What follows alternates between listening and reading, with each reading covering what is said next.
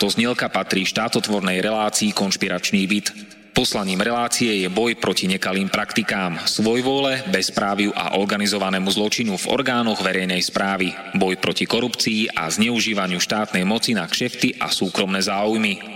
Poslaním relácie je i posilniť hlas verejnosti v otázkach demokracie, právneho štátu a podnietiť zvýšenie účasti občanov na rozhodovacích procesoch k správe veci verejných. Cieľom relácie je dosiahnutie transparentnej a efektívnej verejnej správy, otvorenie verejnej diskusie v bezpečnostných, protikorupčných a ľudskoprávnych témach. Relácia preto vo verejnom záujme realizuje kontrolnú činnosť, najmä na úseku Úradu vlády Slovenskej republiky, Policajného zboru, Kriminálneho úradu finančnej správy, Národného bezpečnostného úradu, Vojenského spravodajstva, Slovenskej informačnej služby, sústavy prokuratúry, súdov a prijatých medzinárodných záväzkov Slovenskej republiky. Áno, ide o nezávislé rádio Slobodný vysielač so sídlom v Banskej Bystrici.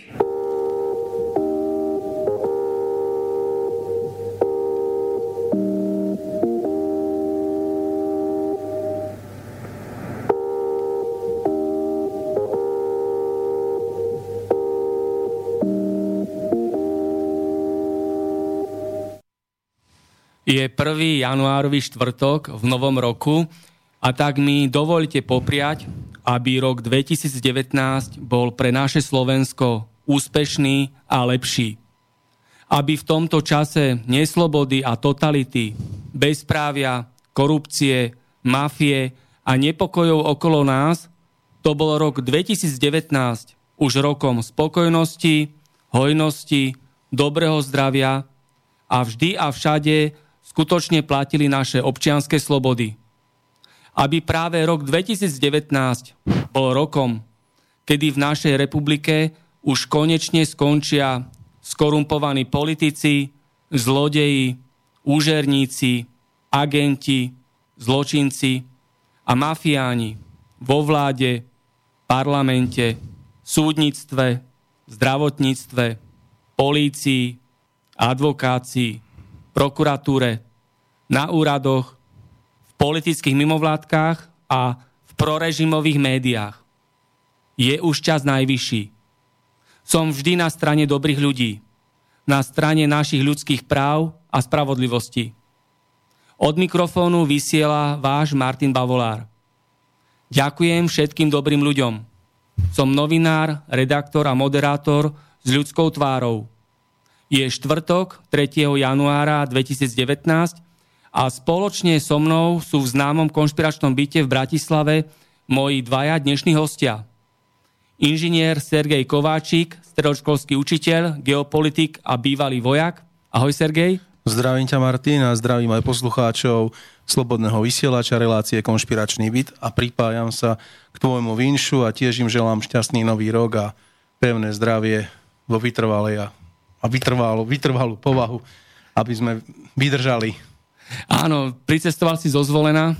Akú si mal cestu? No, vďaka partnerovi, Jankovi, s ktorým som išiel, vynikajúcu, je to skvelý šofér, takže sme tu boli rýchlejšie ako po minulé moje vystúpenia. Vieš dobre, že som Koľkýkrát tu... si tuto v konšpiračnom byte? No, dneska je to už 7 krát, moje 7 vystúpenie. Ďakujem ti týmto za pozvanie a ďakujem aj poslucháčom, že si nájdu vždycky čas a vypočujú si nás. A aké máš odozvy od svojich známych, priateľov, príbuzných, od študentov v škole napríklad? Tí, ktorí si to vypočujú a tí, ktorí majú záujem o veci verejné, ako je dneska v móde hovoriť veci verejné, tak eh, sú radi. Sú radi, že, nie, že môžu myslieť, môžu slobodne konať a môžu stále používať svoj vlastný rozum, na kritické myslenie a nemusia len systematicky príjmať to, čo im je servírované z našich, z našich v úvodzovkách masovo-komunikačných médií. Ďakujem a privítam druhého hostia, ktorým je Jan Kašica, bývalý predseda Kubánsko-slovenskej spoločnosti, terajší člen Slovensko-ruskej spoločnosti a súčasný tajomník oblastnej organizácie Slovenského zväzu protifašistických bojovníkov. Ahoj, Vítaj v štúdiu Bratislava, konšpiračný byt. Martin, ďakujem veľmi pekne za pozvanie. Ja som prvý raz v tomto štúdiu. Chcem pozdraviť eh, poslucháčov a takisto popriadím tomto novom roku, aby tento nový rok bol úspešnejší, aby sa im splnili všetky predsazatia a aby konečne sa ľuďom otvorili oči. Tak preto sa stretávame tu v štúdiu Bratislava v konšpiračnom byte, kde spájam ľudí, lebo v jednote je naozaj sila, to platilo, platí aj bude platiť, aby sme tu náhlas hovorili to, čo si väčšina ľudí myslí, len sa to boja povedať. A opäť budeme bez štátnej cenzúry tu hovoriť náhlas pravdu.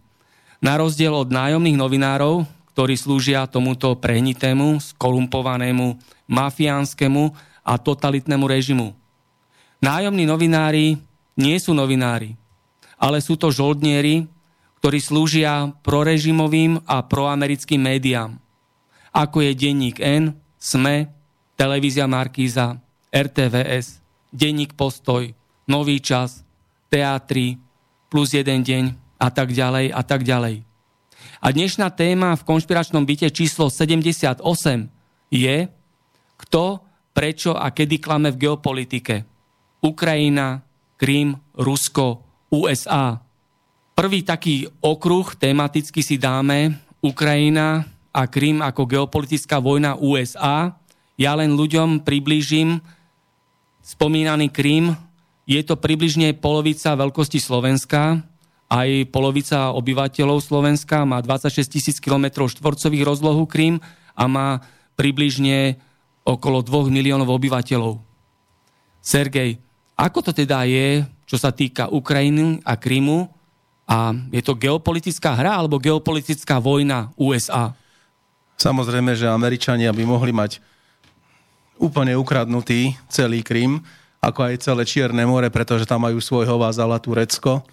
Ale akákoľvek zlá a podvratná činnosť voči Rusku je pre Ameriku dobrá. Čiže vlastne v zastúpení Spojených štátov súčasná ukrajinská vláda a súčasný ukrajinský režim v podstate len plní úlohu, ktorá je na nich kladená. Či už na pána Porošenka alias Valcmana vlastným menom, alebo na takých, ako sú z pravého sektoru Jaroš, Ťahnibok a celá partia. Porošenko. Kto to je vlastne Porošenko? Niečo si spomenul? Áno, Porošenko. Približme to poslucháčom. Kto to je Porošenko? Petro Porošenko alebo Pedro Porošenko, vymyslené meno, vlastným menom Waltzman. Je to v podstate občan Spojených štátov amerických, má americký pas. Je to vierovýznaním alebo národnosťou Žid. Hej. Je to multimiliardár, čokoládový multimiliardár, treba dodať mal e, svoje podniky na Ukrajine a bol to klasický oligarcha, ktorý bol poplatný úplne všetkým, ktorí boli od rozpadu Sovietskeho zväzu na Ukrajine pri moci. Tak ako povedal vlastne Vladimír Putin e, v rozhovoroch s Oliverom Stoneom, tak najväčšou geopolitickou tragédiou 20. storočia bol rozpad Sovietskeho zväzu. Nie z hľadiska uhlu pohľadu na politiku ako takú, ale z hľadiska ľudského. Pretože 25 miliónov Rusov zostalo mimo hranice súčasné zemepisné hranice Ruskej federácie, ktoré nevyjadrujú ani historické hľadisko, kultúrne hľadisko, už vôbec nie politické hľadisko. No a to previazanie rodín v rámci bývalého sovietského zväzu už vôbec nie. Pretože tie hranice nezodpovedajú ľudským hraniciam, pretože len na Ukrajine dodnes žije 9 miliónov občanov ruskej národnostnej menšiny. V Kazachstane ich žije okolo 5 miliónov, tiež ruskej národnostnej menšiny. Na Kaukaze ich žije okolo 3 miliónov. No a samozrejme tzv. untermenši, ako sú ponímaní v Lotyšsku, v Litve a v Estónsku, tak je okolo 2, 2 miliónov ruskej národnostnej menšiny v týchto troch pobaltských štátoch. Čiže toto je obrovská geopolitická tragédia rozpadu Sovietskeho zväzu. Tak vlastne v Pobalti, ako si spomenul, sú Rusi menej cenní občania. Áno, nemajú právo Ako je to možné? A pritom Litva, Lotyšsko, Estónsko sú členmi Európskej únie. To znamená, že tí Rusi nemajú plné občianské práva? Presne tak. Majú volebné právo? Nie. Mô, pozri sa, oficiálne môžu ísť voliť. Oficiálne majú strany, lenže je to presne tak, ako na Ukrajine. Na Ukrajine je zakázaná činnosť komunistickej strany Ukrajiny, je zakázaná činnosť strany pre regióny, kde bol šéfom Janukovič, bývalý prezident, je zakázaná akákoľvek činnosť strany, ktorá by bola proruská, alebo iná, ako je súčasný režim na Ukrajine. Čiže je to demokratické? Klasické totalitné praktiky. Presne tak. Spomenul si bývalého pre- prezidenta Ukrajiny. Ja. Môžeme sa o tom porozprávať a spomenúť to, približiť to poslucháčom, ako bol odvolaný, prečo bol odvolaný a v akej polohe to je celé. No, Viktor Janukovič ako taký nebol odvolaný. On proste zdrhol z Ukrajiny. Keby nebol zdrhol, tak ho zlinčujú. Už dneska nežije. Jednoducho ušiel do Rostovskej oblasti na Done, tam prešiel na druhú stranu e, do Ruskej federácie a tomu vlastne zachránilo život pred linčom. A ako protiprávne skončil ako prezident? Samozrejme, pretože on bol zvolený v demokratických voľbách a tí, ktorí ho zvrhli, neboli ničím ani dosadení, ani zvolení. Boli vyložene nastolení politickým prevratom v roku 2014 na malom námestičku Majdan na Ukrajine, respektíve v Kieve. Takže vlastne to bolo to bol ten pravý skutočný dôvod. A to, že v tom mali Američania prsty, prečo tam štátna tajomnička Viktoria Nuland rozdávala chlebíky? Prečo tam bol riaditeľ spravodajskej služby CIA? Prečo bol oficiálne vo vláde ukrajinskej vydávať pokyny a inštrukcie? Veď to už sú k tomu, že je toľko faktov objektívnych, ktoré sa tam odohrali. Vieš, no a problém s celým tým Krymom. Keby nebolo referendum, ktoré Američania, Nemci, Francúzi spochybňujú, že sa odohralo pod hlavňami samopalov. Oni ho spochybňujú a takto ho nazývajú. Otázka ale znie inak. Donútil niekto občanov Krímu, Krímčanov, ísť do referenda hlasovať? Nikto. Išli tam dobrovoľne. 83% občanov Krímu išlo dobrovoľne hlasovať na Kríme do referenda a z nich sa, z tých 83% sa 96% rozhodlo pre pripojenie k Ruskej federácii. Tiež ich nikto k tomu nenútil. A prečo tomu nastalo? Pre dva závažné a podstatné dôvody. Ten prvý, zrušenie jazykového zákona na Ukrajine. Ruština prestala byť druhým úradným jazykom. Na občanov Ruska alebo Ukrajincov ruskej národnostnej menšiny sa začalo dívať tak, ako v Litve, Lotyšsku a Estónsku. Na untermenšov menej cených, ktorí nemajú žiadne práva. A ten druhý, Čiernomorská flotila a vojenský strategický význam Krymu v Čiernom mori ako brána do Ruska, ktorí si už uvedomovali v podstate aj ruskí cári. Preto v podstate, lebo Krym bol v roku 1000, 18. storočí 1783, tak si mi spomínal. 83. Tak, 1783, dobitý vojskami Kataríny Veľkej a vykúpený, vykúpený v boji krvou ruských vojakov. A odtedy sa ruskí vzdelanci typu Puškin, Dostojevský, Tolstoj dívali na Krym ako na organickú súčasť ruského cárstva, rusk, ruskej ríše. Rozumieš? Takže v podstate toto bolo tak. A za ďalšie, keď si vezmeš ďalší, ďalší vo veľmi, veľmi rýchlo, keby som mal priblížiť osud toho Kryma, tak po roku 1921 bol samostatnou autonómnou republikou v rámci Ruskej sovietskej federatívnej socialistickej republiky do roku 1945. Potom sa stal organickou súčasťou Ruskej sovietskej federatívnej republiky a v 54. ho Nikita Chruščov daroval Ukrajine. Rozumieš? Presne tak. E, on bol prepojený na Ukrajinu, Chruščov, manželku mal Ukrajinku. Áno. A len doplním takú zaujímavosť, že syn Chruščova, Sergej Nikitin Chruščov, emigroval v čase Sovietskeho zväzu do USA kde dostal americké občianstvo a odvtedy prednáša po rôznych školách v USA politológiu. Áno. Chruščov takto formálne administratívne daroval Krím Ukrajine, ale Krím sa nestal nikdy štátotvornou súčasťou Ukrajiny. Áno, tre... Lebo Ukrajina ani nebola subjektom medzinárodného práva. Presne. A v roku 1964 Chruščov bol odvolaný z funkcie prvého tajomníka a na jeho miesto nastúpil ďalší Ukrajinec Leonid Brežnev. Presne tak. Ktorý v podstate až do toho 82. roku kde zomrel, potom bol nahradený samozrejme Andropov, Černenko, ale dôležité je to, že v roku 1991, a o tom to vedia aj také hviezdy, ako je docent Klus, hej, alebo Šebej, Andrejčák, Mesešníkov, Osusky, Vatovič. Celá úderka. Celá piata kolóna na Slovensku, zaplatení agenti americkej spravodajskej služby. Tak oni o tom proste vedia, že v 91. bolo referendum ešte v rámci Sovietskeho zväzu, kde si Ukrajinci sami na Kryme, budeme ich nazývať Krymčania, vybrali samostatnosť a autonómiu. To bolo ďaleko, ďaleko predtým, než sa niečo vôbec odohralo ešte, než sa rozpadol Sovietský zväz, než, si, než bol Krím pri, e, oficiálne iba ukrajinským. Čiže tam bolo referendum a oni už vtedy chceli mať autonómiu, čo im aj prešlo, lebo ukrajinský najvyšší soviet, teraz sa to volá Verchovná rada, hej, im to schválil, čiže v 91. bol v podstate Krím oficiálne autonómny a táto autonómia trvala v podstate až do roku 2014, keď po násilnom americkom politickom vojenskom prevrate sa dostali pohrobkovia banderovcov, ktorí vraždili Poliakov, Čechov, Slovákov a Rusov nielen počas druhej svetovej vojny alebo veľkej vlasteneckej vojny, ale ešte aj tu na Slovensku počas slovenského národného povstania. Čiže keď si vezmeš, ten Krím bol odjak živa samostatný a chcel byť samostatný. 78% občanov Krymu sú občania s ruskou národnosťou, 15% s ukrajinskou a 7% s tatárskou. To znamená, že ten Krym bol odjak živa braný ako ruský. Niekto môže namietať a môže povedať, že je to proti medzinárodnému právu.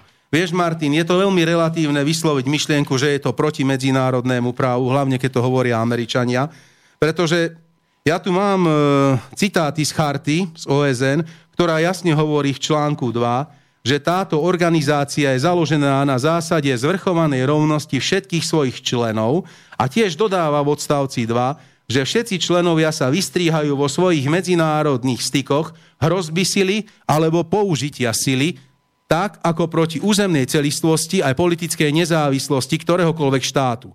A v odstavci 7 charty OSN je napísané, že žiadne ustanovenie tejto charty nedáva Organizácii spojených národov právo, aby zasahovala do vecí, ktoré podstatne patria do vnútornej právomoci ktoréhokoľvek štátu, ani nezavezuje členov, aby tieto veci podrobovali riešeniu podľa tejto charty. Čiže všeobecne môžeme povedať územná celistvosť.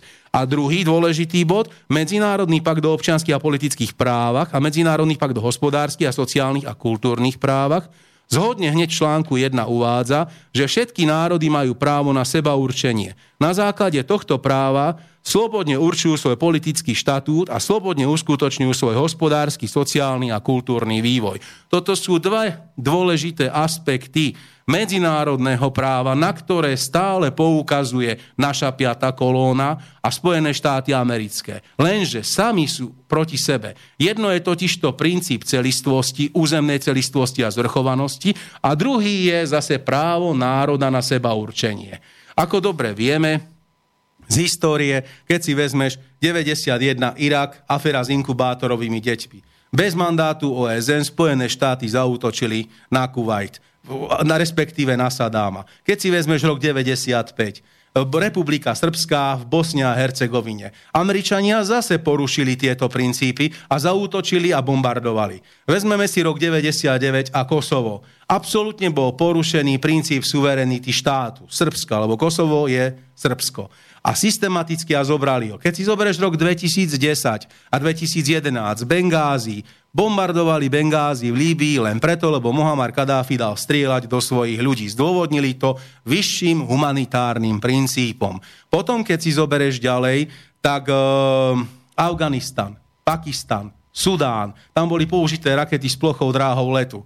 Čiže systematicky a stále. A Rusko nereagovalo a nerobilo vôbec nič.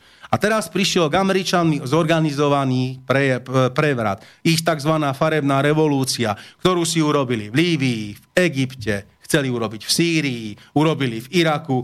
Proste systém farebných revolúcií po celom svete, ktorý bol... Aj na Ukrajine oranžová revolúcia. Presne, najskôr to bola oranžová, hej, ktorá im nevyšla, tak im vyšla iná, hej, prevrat na Majdane. Čiže keby som sa díval na Krím objektívne, tak ako treba zhodnotiť historické hľadisko, kultúrne, spoločenské. A to je práve to, čo sa nikde na svete nezohľadňuje, pretože Američania si sami svojvoľne povedia, čo je demokratické, čo je nedemokratické, čo je správne a čo nie je správne. Toto je ten zásadný a podstatný problém nazerania na Rusko. Vezmi si, hranice Ruska zemepisné nie sú hranice Ruska národnostné. Oni sú ďaleko za hranicami. Ako som spomínal, v Kazachstane, na Kaukaze, pobalských republikách, na Ukrajine, v Moldavsku, veď tam je Podnestersko, rozumieš? V Gruzii tam je Južné Osecko, Aďarsko a um, Abcházsko. Takže keď si vezmeš tých regiónov, je úplne viac. A ďalšia vec, treba nazerať na to, že to bol bývalý jeden štát, jedna únia zve sovietských socialistických republik a tie národy boli medzi sebou prepojené kultúrne, politicky, nábožensky, ľudsky. Proste tie Presne. Ekonomicky. Hej, to sa nedá tak povedať od bieleho alebo od zeleného stola, ako si to povie docent Klus, hej, alebo ako si to povie Matovič, alebo Šebej, Andrejčák, Čefalvajová, že tak Krím nie, ale Kosovo áno. Krím nie, ale Irak áno. Krím nie, ale Afganistan áno. Krím nie, ale Sudán áno. Krím nie, ale Somálsko áno. Všetko tak, je povolené Američanom. Takže tak sa klame v geopolitike. Hej, presne tak. Systematické plánovanie a cieľavedome je to dvojitý meter. Je to systematicky plánovaný dvojitý meter. Taký, ako robí náš, v úvodzovkách náš, pán prezident Kiska, keď ide na Ukrajinu oslovovať územnú nezávislosť, celistvosť a suverenitu, veľký štátny sviatok Ukrajiny. Stíska sa tam s Porošenkom, ktorý podporuje a vyhlásil teraz 1. január za deň Stepana Banderu. A pritom všetkým, všetkým je jasné, kto tu vraždil počas potlačenia Slovenského národného povstania. Čiže zase pokrytectvo prezidenta Kisku. Na jednej strane chráni a chváli partizánov, na druhej strane sa stíská s vrahmi týchto partizánov. Čiže je to veľmi zaujímavé, rozumieš? No, u Kisku je to jasné, lebo je platený agent americkej tajnej služby CIA, takže on robí to, čo im vyhovuje. A ja sa ťa spýtam, ukrajinská vláda vytvorila teda štátnych hrdinov z Banderu Áno, a Banderovci tak. sú tak vzorom pre deti deti a mládež na Ukrajine, ale v Poľsku, Českej republike a na Slovensku je e, toto vnímané veľmi negatívne Presne. a s odporom. Takže... Treba sa treba položiť základnú otázku. Prečo vyvraždili 40 tisíc volínskych Poliakov napríklad? A to tak, že ich vyrezávali napríklad deti z maternice, podrezávali ich, odrezávali im končatiny, stiahovali ich z kože. Je, na, je o tom natočené dokumentárny film. Je o tom natočený normálny celovečerný film o tom, aký bol režim práce banderovských jednotiek na západnej Ukrajine. Ale toto všetko je v poriadku, lebo to robí tá dobrá, správna strana pre Ameriku. To sú rozumieš? tí dobrí fašisti, banderovci. Áno, presne, jasné. A potom sú zase zlí fašisti. Zlí fašisti, to už som tu povedal x krát. Kotleba je zlý fašista, Porošenko je dobrý fašista. To už som povedal stokrát a budem to opakovať 150. Z nenormálnosti robia normálne. Áno, bohužiaľ, rozumieš, tak ako bojuje teraz tá liberálka z Olano Nova za práva pedofilov. To je to isté, vieš, takže to je presne zvrhlý režim, zvrhlé hodnoty sa menia na normálne a ľudské a normálne sa ponižujú a zosmiešňujú. Rozumieš? Ja ešte len teraz pripomeniem ďalšie fakty, že najvyššia miera korupcie a organizovaného zločinu v Európe je práve na Ukrajine. Skorumpovaný politik a Zurindov poskok Ivan Mikloš je šéf poradcov takejto skorumpovanej a zločineckej vlády na Ukrajine. To je zaujímavé, že Mikloš sa takto uplatňuje pretože Nemá to náhody, hej? Je no to jasné, určite... že to nie je náhodné, pretože oni veľmi dobre vedia, koho si tam majú poslať. Už keď niekde dá Medzinárodný menový fond, rozumej, Spojené štáty americké, nejaký dolár niekomu, tak chce za každý dolár minimálne 3-4 naspäť. A keď účel svetí prostriedky, tie peniaze budú dobre použité, lebo budú proti Rusom bude sa systematicky poukazovať vo všetkých médiách, ako je Rusko zase agresívne, ako je zlé. Vieš, uh, profesor Oskar Krejčí uh, napísal jednu knihu, alebo jednu z mnohých publikácií, Geopolitika Ruska. A tam je jednoznačne a krásne popísaný ten systém práce proti Rusku. To znamená potlačiť všetko pozitívne, potlačiť všetko krásne, potlačiť všetko dobré, poukazovať na nedostatky, poukazovať na zlé veci a stále ich dokola zvýrazňovať poukazovať na tzv. osmičkovú vojnu v Gruzínsku, ktorú ale vyprovokoval Sákašvili na základe inštrukcií z Washingtonu, pretože vypukla 8.8.2008 o 4. ráno na základe toho, že taký dostal povel, on zaútočil na Južné Osecko, všetci to vedeli, ale tu sa to prezentovalo, že Rusko útočí na Gruzínsko. Pričom všetci dobre vedeli, že to urobil Sákašvili. Všetky tie dôklady, ktoré o tom boli. A tiež vedel, že to do týždňa skončí. Lenže to bude stačiť na to, aby mohli poukazovať, zase aj u nás piata kolóna, Čefalvalová, Šebej, Andrejčák, hej, Matovič a proste ľudia, ktorí berú prachy za to, aby hovorili to, čo hovoria. A je im uprdele celý tento štát, je im ukradnutý, nehrá to žiadnu rolu, len to dojiť, dojiť, dojiť a potom stade to vypadnúť. Tak takisto aj oni len systematicky poukazujú, aha, napadli Gruzínsko. Ale prečo tomu tak bolo? Zase nikto nepovie, že v 92. roku si Eduard Čevarnádze spolu s Borisom Jelcinom v Soči sadli podpísali medzinárodnú dohodu, kde sa dohodli na tom, že budú medzinárodné jednotky v Južnom Abcházsku, e, teda v Južnej Osetii, a že tam budú pod dozorom a že budú strážiť ruskú národnostnú menšinu. Zase o tento fakt nikto nepovie, že to samotní Gruzínci súhlasili a podpísali s Jelcinom a že svojvoľne vypovedali túto dohodu. Takisto ako nikto nepoukáže na fakt, že v roku 2010 podpísal Janukovič zmluvu s Putinom na 25 rokov, že bude polo, e, všetky prístavy, hlavne Sevastopol, muničné sklady a prekladisko v ekonomickom prenájme e, Ruska, za ktoré ročne platili 100 miliónov dolárov. Tiež proste Nikto to nepoukáže, nikto na to nepovie, len všetci ukážu agresívna politika Ruska. Ale to je zase tá nesvojprávnosť a nesamostatnosť myslení. To, že niekomu stačí, že to povedia na Markíze, povedia to na Jojke, povedia to na TA3. Hĺbšia analýza problému ich nezajíma. Povedia, Rusko je agresívne, anektovalo Krym. Rozumieš? A dosť. Ale k tomu nepovedia nič inšie. Nepovedia B, nepovedia C, nepovedia prečo k tomu došlo. Nepovedia, tú obrovskú historickú previazanosť a to, že by k tomu vlastne nikdy v živote nebolo došlo, keby Ukrajina rešpektovala medzinárodné dohody, ktoré mala s Ruskou federáciou, o ekonomickom prenájme poloostrovu Krym, o prenájme vojenských základní, o prenájme pobrežných vod Čierneho mora, za ktoré 100 miliónov dolárov zaplatilo Rusko každý rok. Nikto o tom nepovie, že medzinárodné dohody Ukrajina jednoznačne porušila. A tiež Všetci hovoria o porušení budapešťanských dohôd alebo mikulášských dohôd z 95. roku, ktoré boli podpísané, že ich Rusko porušilo. Áno, ale prečo? Pretože v tých zmluvách nebolo nikde napísané, že Ukrajina sa stane nepriateľským štátom voči Rusku. Že v tých dohodách nebolo napísané, že poloostrov Krím a vojenské základne, tzv. Čiernomorská flotila, o ktorú sa ukrajinský a ruský prezident dlho preli a sporili, že bude raz nepriateľská voči Ruskej federácii. V tej dobe na to nikto nemyslel, pretože v tej dobe išlo predovšetkým o tých 1600 jadrových rakiet, ktoré mala Ukrajina ako dedictvo po Sovietskom zväze. Takže ďaleko siahle následky. Tí ľudia si neuvedomujú, že súvisí to aj s inými vecami a že to je previazané na iné, dôležitejšie veci ktoré treba zvýrazniť a povedať. Povedzme si teraz o tom, čo je to za štát Ukrajina aj povedzme no. poslucháčom to, že mnohí nevedia napríklad, že dlhé roky bol hlavným mestom e, Ukrajiny Charkov. Áno, presne. Až potom o, o, direktívnym rozhodnutím sa stal hlavným mestom Kiev.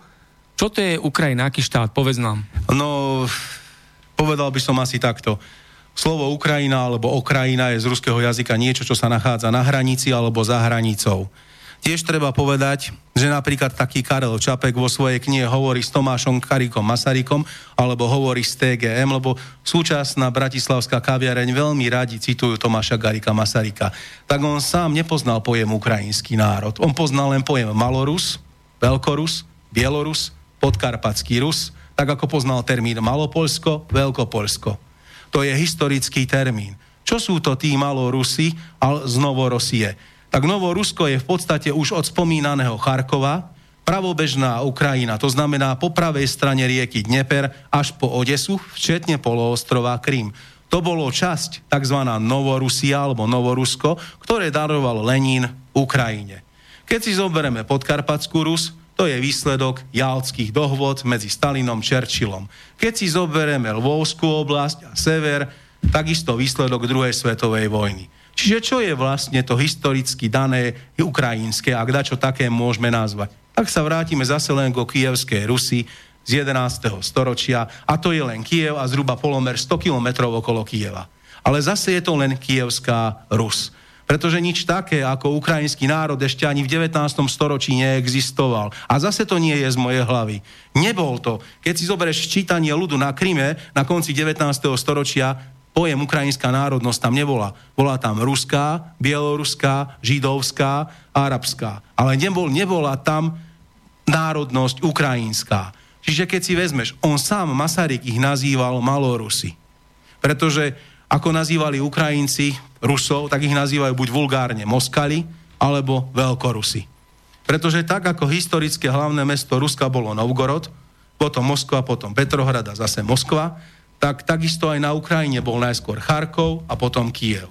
Rozumieš? Ale keď si tú Ukrajinu zobereš, ako bola poskladaná, tak dal dačo, ako som spomínal. Nikita Chruščov, Krím. Vladimír Ilič Lenin, Novorusko, Stalin, Podkarpatskú Rus, a ruskí cári takto poskladali súčasnú Ukrajinu ako takú. A súčasná ukrajinská vlajka biela a žltá mali by sa poďakovať cisárovi Bismarckovi a jeho teórii rozdeliť tieto národy a poštvať ich proti sebe, ktoré sa im darí vlastne až dodnes. No a ešte si povedzme niečo o tom, aká je náboženská sloboda na Ukrajine. Na pokyn Porošenka bol na Ukrajine vylúčený moskovský patriarchát, ktorý má najviac pravoslavných kostolov na Ukrajine. Na Porošenkov príkaz agenti ukrajinskej tajnej služby a policie vykonali v kláštoroch, kostoloch a budovách patriacich moskovskému patriarchatu policajné razie a domové prehliadky. Mnohí kňazi boli pozatýkaní a odvodení na neznáme miesta. Presne tak. Čiže klasická perzekúcia tam prebehla, zase Európska únia mlčí, zase na to nepoukazuje a je to v poriadku. Akurát povedali jednu správu a tá obletela celý svet, že Ukrajinská pravoslávna církev sa slobodne a demokraticky rozhodla oddeliť sa od ruskej pravoslávnej církvy, hej, treba zdôrazniť to slobodne a demokraticky, lebo pred chvíľkou si povedal, kde je pes zakopaný, hej, a rozhodla sa byť samostatná. Veď problém je v tom, Martin, že nás sa to bytostne dotýka. Ukrajina nie je Sýria, Ukrajina nie je Lívia, tu nie je stredozemné more, ktoré nás oddeluje. Ukrajina po, rozdiel, po rozpade, po umelom rozpade a bielovožských dohodách v 91. mala 50 miliónov obyvateľov. Dneska má oficiálne 45-44 miliónov a stále sa ten počet obyvateľov znižuje. Lenže je to obrovský počet ľudí, ktorí v prípade, že by sa ešte viacej vyostril konflikt medzi Ruskom a Ukrajinou, ako Američania sa o to úprimne systematicky plánovania cieľa vedome snažia. Veď tam vozia, vozia bojovú techniku, tanky, diela a bojové vozidla pechoty slobodne aj cez naše územie a všetkým je to úplne jedno. Proste si tam veselo vozia a to zrejme asi tam bude veľká výstava bojovej techniky, že preto ho tam vozia. Takže oni sa systematicky a snažia vyvolať konflikt medzi Ruskom a Ukrajinou. Prečo Vladimír Putin vystúpil v médiách nedávno a povedal, že on si nepraje ani nebude vojna medzi Ruskom a Ukrajinou. Nech by to stálo čokoľvek, nebude tak ako si to želajú. To znamená, že budú zase ľudia na Dombase umierať. A nielen na Dombase. Dodnes nie je vyšetrené upálenie zažíva 40 ľudí v dome odborov v Odese. Nikto to nevyšetril. Ani najväčší demokrati typu Matovič, Kiska, Čefalvajová, Šebej, Andrejčak, Naď a celá piata kolóna, ktorú platí americká ambasáda. Nikto to proste nevysvetlil. Nikto nepovedal, a prečo tam vlastne vraždíte tých ľudí? A ten prejav, čo povedal Porošenko v 2014, že ruské deti z Donbasu nebudú chodiť do školy, že ruské deti z Donbasu nebudú mať domovy, že sa o to postaráme, že im to tam vypálime. A povedal to v Nemecku pred kancelárkou Merkelovou, veď to video je stále na YouTube, na Facebooku, môžu si ho všetci... Po... Všetko je v poriadku? Je to OK? Pretože to urobila tá správna strana. Rozumieš? No, Kalerkyho plán to je likvidácia európskych národov a bielej rasy. Západná Európa je umyselne ničená migrantmi a riadenou migráciou z Afriky a Ázie, aby zanikli západ európske národy. Cieľom je zničiť európske tradície, európsku civilizáciu, európsku kultúru a európske hodnoty. A národy východnej Európy sú už teraz zničené vojnou na Ukrajine a budúcou vojnou Severoatlantickej aliancie NATO proti Rusku – kde v prvej línii budú bojovať Polská republika, Slovenská a Česká republika. Všetko Slovania proti Slovanom, aby sa navzájom vyvraždili. Slovania sú súčasťou bielej rasy. A už teraz je najmenšia menšina na celom svete biela rasa. Táto naša menšina je ohrozená. A menšinu treba chrániť pred medzinárodným terorizmom, ekonomickou genocídou, rasizmom a vojnovými konfliktami. Ľudia preto hovorte o svojich právach. Ľudia, nehambite sa, že patrite k bielej rase. Predsa máte rovnaké práva ako ostatné rasy. A to, čo sa deje na Ukrajine, zapadá do tohto hrozostrašného Kalergyho plánu. Vieš, e, musím s tebou súhlasiť a môžem len dodať jednu vec, že na Sputniku bol teraz článok, čo povedal bývalý poradca ministra obrany, o vojenských základniach sever, sever, Ministra obrany USA. Áno, ministra obrany USA. Je to na Sputniku, včera to vyšlo, je to tam, môže si to každý prečítať. Je to oficiálne, lebo to bolo aj na iných spravodajských serveroch. Reakcia, reakcia na tzv. Ra, e, protilietadlový alebo protiraketový alebo raketový komplex Avangard, že dokáže letieť rýchlosťou 27 machov, hej, a že dokáže preniknúť cez protivzdušnú obranu. E, nechcem sa teraz baviť o tých technických charakteristikách. Chcem len povedať, čo povedal tento pán že nám je to jedno a nie je to pre nás také dôležité, pretože my máme toľko vojenských základní okolo Ruska, že my dokážeme reagovať na vzniknutú situáciu oveľa skôr, ako by Rusi použili avantgard. Tým preložené ale do jednoduchšieho jazyka. Všetky vojenské základne, ktoré sú v Európe a sú americké, sú zamerané jednoznačne na vojnu s Ruskom. Každá vojenská základňa v každom štáte, ktorá je americká, je len za jedným jediným účelom vytvorená a to je vojna s Ruskom. Ona nemá žiadnu inú ďalšiu úlohu. Ich nezajíma domorodé obyvateľstvo, ich nezajíma ekonomická situácia, ich nezajíma vôbec nič. Oni majú primárnu strategickú úlohu. A tento pán poradca, novinár a ešte neviem čo, nazvime ho pán Američan, môžu si to všetci tam prečítať, to jednoznačne jasne povedal. My máme toľko vojenských základní, že my to máme vyriešené inak je len tragédiou, že celá naša piatá kolóna, ktorú živí tento národ, nás štve a hucká do vojny proti Rusku. A teší sa z toho, že budeme kapať, pretože oni tu nebudú, keď k reálnemu problému dôjde. Ľudia si dávajú naliehavú otázku, prečo sa Spojené štáty americké chcú zmocniť, zmocniť Ruska a prečo chcú Rusko rozdeliť a rozbiť. Je to starý sen Američanov stará túžba po nerastných surovinách Ruskej federácie. Ropa, zemný plyn. Drahé kovy, nerastné suroviny. Systematické plánovanie a cieľa vedome. Prečo mali radi tak Borisa Jelcina? Koľko zahraničných amerických nadnárodných spoločností bolo počas jeho vlády oficiálne pracujúcich na území Ruskej federácie? Prečo s takou pompou a oslavou prijali rozpad, rozpad, geopolitickú tragédiu, ako to nazval Putin. Už som zdôvodnil prečo. Kvôli tým 25 miliónom Rusov, ktorí sú mimo hranic územia, mimo zemepisných hraníc územia, privítali rozpad, privítali, že situácia v Rusku je taká zlá. Pretože to všetko smerovalo k tomu, že sa Rusko rozpadne, a s menšími časťami podľa starého anglosaského alebo rímskeho, podľa starého rímskeho rozdeľuj a panuj, by sa lepšie spolupracovalo. Rozumieš? Anglosasi toto rímske, neviem, príslovie alebo frázu, hej, prijali a vlastne sa s ňou stotožnili a šíria ju po celom, po celom svete a vyhovuje im to. Takže stručne sa dá povedať, že neporaziteľná americká armáda bojuje iba tam, kde je biznis.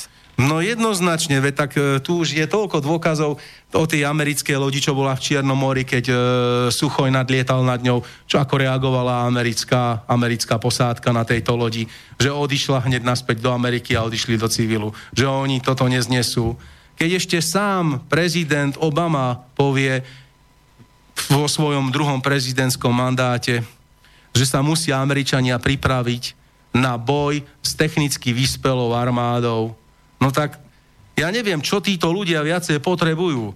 Každá americká vojenská základňa, každý skutok, ktorý robí, včetne nášho vazalského skutku, že sme poslali tých 150 vojakov z povolania alebo profesionálov na ruskú hranicu do Pobaltia. Veď to, to je len gesto absolútneho vazalstva, absolútnej oddanosti a lojality pre nič inšie. Otázka jednoduchá, plní NATO dneska nejakú úlohu vo svete? Nezasiahlo v, v migrančnej kríze, nezasiahlo nijak, dokonca ešte spolupracovalo a prevážalo migrantov do Európy. Druhá otázka, dôležitá, je Rusko komunistický štát? Nie je. To znamená, je triedný nepriateľ Spojených štátov, keď aj tam je kapitalizmus, aj tam je kapitalizmus? Nie je. Tretia dôležitá, robí si Rusko nejaké územné nároky na iné územia v Európe alebo na svete? Nerobí. Napriek týmto trom podstatným veciam je systematicky Rusko nepriateľ, agresor a zlý štát. Ako ja neviem, či už ľudia potrebujú asi naozaj reálny vojnový dôkaz toho, že je zle že systematicky plánovanie cieľavedome s jasným cieľom a zámerom robia agresívnu vojenskú štvavú kampaň voči Ruskej federácii. Stále systematicky, non-stop od rozpadu Sovietskeho zväzu. Lebo toto im nestačilo. Výťazstvo v studenej vojne im nestačilo. Výťazstvo ich najlepšieho agenta všetkých čias, akým bol Michail Gorbačov, im nestačilo. No tak jednoducho musia to dotlačiť až k dokonalosti, do úplného rozpadu. A že to proste ľudia nechápu, nechcú vidieť, alebo im je to jedno, zabúdajú, že sa to dotkne každého z nás. Ukrajina je za nami. Preto veľa ľudí, ktorí sa tomu venuje, oprávnene hovorí, že USA je ríša zla. Niečo si povedzme aj o utajených väzniciach americkej tajnej služby CIA v Európe. Najväčšia sa nachádza v Paríži, hoci Francúzsko bolo jedným z najväčších kritikov americkej politiky za posledné roky. Tamojšia väznica sa nazýva Základňa Severoatlantickej aliancie a pracujú tam okrem amerických a francúzských špiónov aj špióni z Veľkej Británie, Nemecka, Kanady a Austrálie. Niekoľko letov americkej tajnej služby CIA bolo aj cez praské letisko Ruzine, ktoré súviseli s tajnými väznicami CIA. CIA mala aj v Litve a Rumunsku tajné väzenia, v ktorých podľa Európskeho súdu pre ľudské práva dochádzalo k zlému zaobchádzaniu a k mučeniu. Európsky súd pre ľudské práva vo svojom verdikte konštatuje, že USA mali aj v Polsku tajné tábory na zadržiavanie a mučenie väzňov. A presne takéto utajné väznice má americká tajná služba CIA aj na súčasnej Ukrajine kde agenti CIA mučia a robia kruté výsluchy. Ďalšie väzenské tábory CIA sa nachádzajú v Bulharsku, Kosove a Macedónsku. Chcem ti len doplniť, že nie len Američania, ale tu je starší článok, ktorý som tu už raz citoval, keď som tu bol. Ukrajinská polícia systematicky a niekoľko dní väzní ľudí bez náležitej dokumentácie. Bije ich a mučí, aby z nich vynútila informácie alebo priznanie. Toto zhrňa spravodajca OSM pre otázky mučenia Nils Melcer, svoje, pozn- e, svoje poznatky z návštevy Ukrajiny. Tento článok bol v parlamentných listoch a okrem toho je to aj oficiálna, oficiálny článok, ktorý keď si dáte do Google, je to správa OSN, United Nations Human Rights Office of the High Commissioner, úrad Vysokého komisára OSN pre ľudské práva. Čiže oficiálne je toto, že Ukrajinci bez príčiny týrajú a mučia. Ale zase sa nič nepovie. Ďalšia vec, vieš, mňa už niekoľkokrát trápi to slovo separatista. Uh, vieš, oni stále poukazujú, že ruskí separatisti, proruskí separatisti, ale mne to slovo, je to zvláštne. Aj my sme boli, Martin, my dvaja sme boli separatisti, keď sme sa rozdelili od Čechov a rozdelilo sa Československo. Aj my sme boli separatisti. Aj Srbi a Chorváti boli separatisti, a predovšetkým akože Chorváti, lebo sa chceli oddeliť od Srbov, lebo sú rímskokatolíci a Srbi sú pravoslávni. A Američania boli tiež separatisti, keď sa oddelili od Veľkej Británie? Áno, ono je to veľmi, to slovo separatista je veľmi, veľmi zaujímavé. Čiže zase, Predovšetkým sú na Ukrajine a na Donbase separatisti. Však to treba takto chápať. A nikde inde na svete nie sú. Len tam kosovskí Albánci neboli. To bolo právo na seba určenie slobodného národa. Však. A Hašim Tači, hoci je, svet, hoci je svetový terorista, do 99. na zozname CIA, pašoval ľudské orgány Srbov, zažíva im ich vyrezával, už je to dobrák, reinkarnovaná matka Teresa a malý guru. Čiže je to v poriadku. Hašim Tači je OK. Ja ti poviem, to je ako s tými fašistami. Dobrí fašisti, zlí fašisti, Áno, jasné. dobrí separatisti, zlí separatisti. Presne. Je to geopolitické klámstvo v režii USA. Áno, ale vieš, taký docent Klus v tom má jasno. Čefalvajová v tom má jasno. Šebej v tom má A jasno. čuduješ? Čelfafajová vykonala politické školenie Sorošovej nadácie, takže je múdra. Vie, Áno. čo je správne a čo není správne. Napísala dve knihy a je docentka, takže treba to, treba to brať aj v širších súvislostiach, že jedna strana môže všetko, druhá nesmie nič. Že bohužiaľ sú aj mysliace bytosti a že to je trestné dneska myslieť, byť kritický, to už ja za to nemôžem. Je to proste tak, nemôžeš mať dneska vlastný názor a nie je to ešte iný názor a nie je to ešte len klásť otázky. Keď položíš jednoduchú otázku, potrebuje Rusko vojnu na svojom území, potrebuje Rusko vojnu na Ukrajine alebo pri svojich hraniciach, tak sa spomenaná piata kolóna roztrasie. Vieš, je to vôbec zvláštne, že keď len jednoduché otázky položíš, tak už je to nebezpečné, lebo už si mysliaca bytosť. Takže ešte raz, my sme separatisti? Nie, nie sme, to je v poriadku. Iba na Donbase sú. Baskovia? No to je otázka. Ale kosovskí Albánci, tí určite nie sú. Rozumieš? A Chorváti? No tí už vôbec nie sú. Čiže niekto má právo na seba určenie, ale vždy si treba uvedomiť, že vo Washingtone sa rozhodne o tom, ktorý národ má právo na seba určenie. Tam majú patent a plán na veľkú mapu všetkých národov 192 štátov OSN, ktorý štát má právo a ktorý štát nemá právo. Ty sa čuduješ? Predsa to je hlavné mesto Zemegule. Jednoznačne, tam majú patent na rozum, tam totiž to vymysleli systém, tam je všetko to správne, dobré a krásne. A nikde inde nič nefunguje. Rozumieš? Dobre, máme prvú 3 čtvrte hodinku dnešnej relácie úspešne za sebou. Navrhujem, že si spravíme krátku hudobnú prestávku. Dobre. Vybrali, si, vybrali ste túto pesničku od týmu Jeden kabát, jedna koža, jedna tvár. A, Venované prezidentovi Kiskovi. A po nej pokračujeme ďalej, takže nech sa páči. Jeden kabát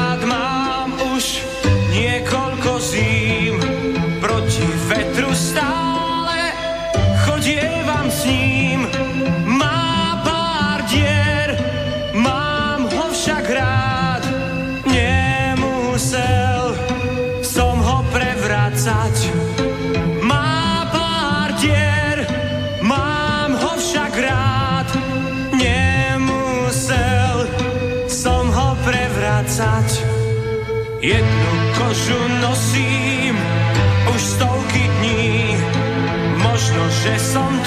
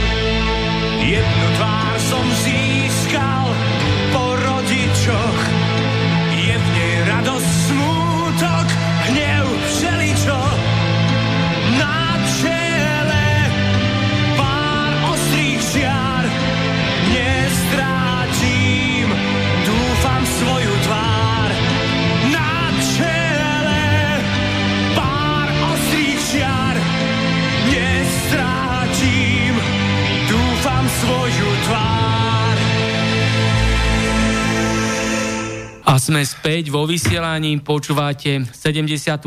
čas relácie Konšpiračný byt.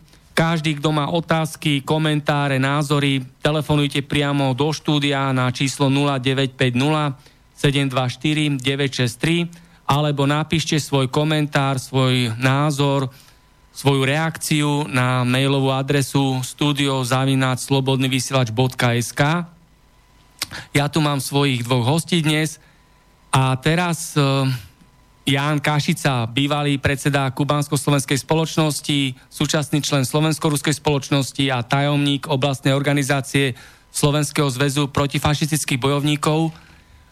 Tak ktorí sú to tí dobrí a zlí fašisti a dobrí a zlí rasisti? A máme aj telefonát, ešte otázku potom dopovieš. Pekný deň z konšpiračného bytu, počujeme sa? Áno, samozrejme. Tak, nech sa páči. Martin, Tono Čičvák z Košic počúval zo začiatku a pozorne som počúval, aké máte vlastne e, názory na vývoj v celom svete.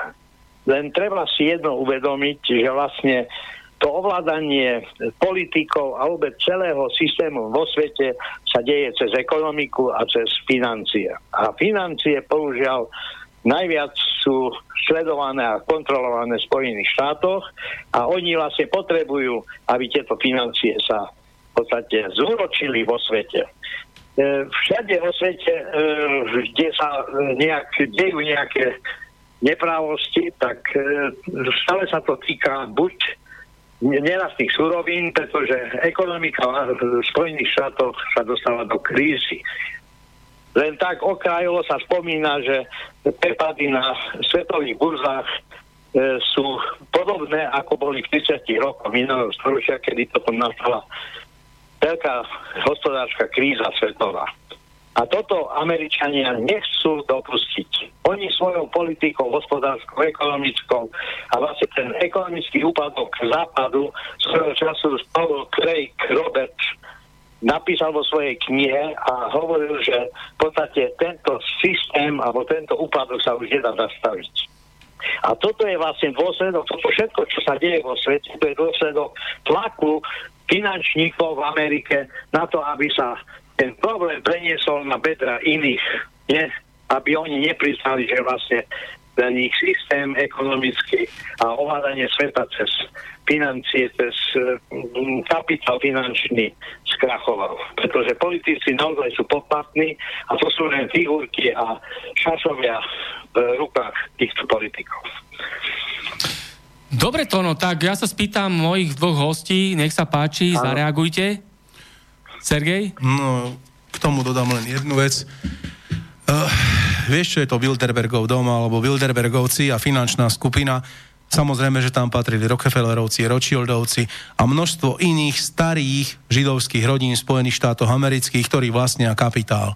Je to presne tak, ako povedal. Ako náhle ekonomika v Spojených štátoch bude krachovať alebo krachne, bude svetová vojna. Áno. To je logický dôsledok.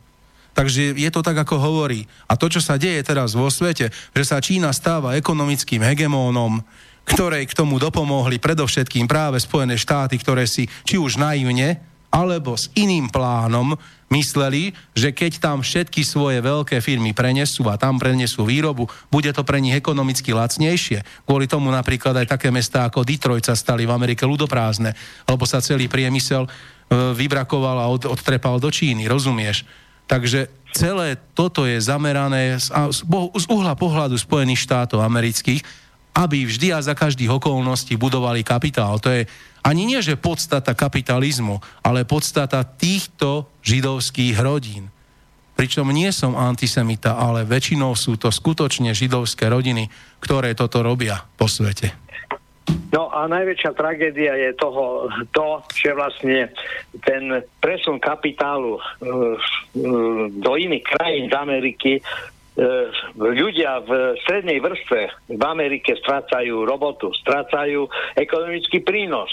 A tam začína tá, tá tragédia amerického národa v podstate ten, ten systém toho tlaku na to, aby sa tie finančné prostriedky zhodnotili v Amerike, to je hlavne cez zbrojný priemysel. A ja sa pýtam, prečo naši Somári e, dajú toľko miliard eur e, za lietadla, ktoré vlastne my nepotrebujeme.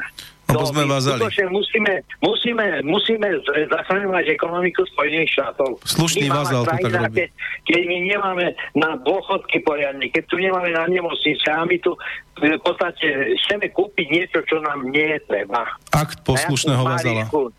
Na čo nám tu sú lietadla? Je to. Jaký vzdušný priestor my tu budeme chrániť? Svoj? No tak ako Sergej povedal, že sme podriadení, vázali, rukojemníci Severoatlantickej aliancie. Janko, máš k tomu niečo? No, ono je to veľmi zložitá, ťažká otáž, otázka a žijeme vo veľmi ťažkej a zložitej dobe. Ja by to asi prirovnal, a rád by som sa mýlil, mne to prípada, ako keby sme sa nachádzali v 30. rokoch 20. storočia, kde kapitál sa dostal do nadvýroby, z čoho vznikli, lebo ty si mi položil tu na, začiatku otázku o fašizmus novodobý. No, le, ako z, z protifašistických bojovníkov si zo Slovenského zväzu, tak som sa ťa chcel spýtať, že ktorí sú podľa vás dobrí a zlí fašisti, lebo teraz z banderovcov sú zrazu dobrí fašisti. Ani jedni, ani druhý. No. Len chcem reagovať na toho pána, ktorý telefonoval. Čiže tie Spojené štáty ja vnímam tak, že sú v hlbokej hospodárskej kríze. A nie len Spojené štáty, ale celý svetový kapitál sa dostal do nadvýroby a do veľkej hlbokej krízy. Chcel by som, pouka- chcel by som poukázať eh, na článok, ktorý vyšiel v denníku Pravda niekedy v 98., kde bývalá premiérka Tečerová povedala, že po 89. roku si mysleli, myslela elita na západe, že sa naštartuje ekonomika v západnej Európe a že dostanú sa z nadvýroby už v 98. konštatovala, že má obavy z toho, že ekonomika sa nenaštartovala, aj napriek tomu, že celú nadvýrobu západná Európa dala do východnej Európy. A napriek tomu tá ekonomika sa nenaštartovala. Čiže to asi svedčí o tom, že, že tento systém, ktorý je tu zavedený vo svete, je nie zdravý. Hovorili sme tu o peniazoch. Peniaze podľa mňa, ten kapitál, tí peniaze, boli deformované v 72. roku, keď sa zrušilo krytie peňazí zlatom. A tam nastala tá hlboká kríza, odtedy sa to ťaha, ťaha, ťaha. Štáty, čo čítam, ako Rusko, Čína a ďalšie, skupujú zlato, lebo vedia, že príde k bo- zlomu bodu a že znova sa bude musieť mena kryť zlatom.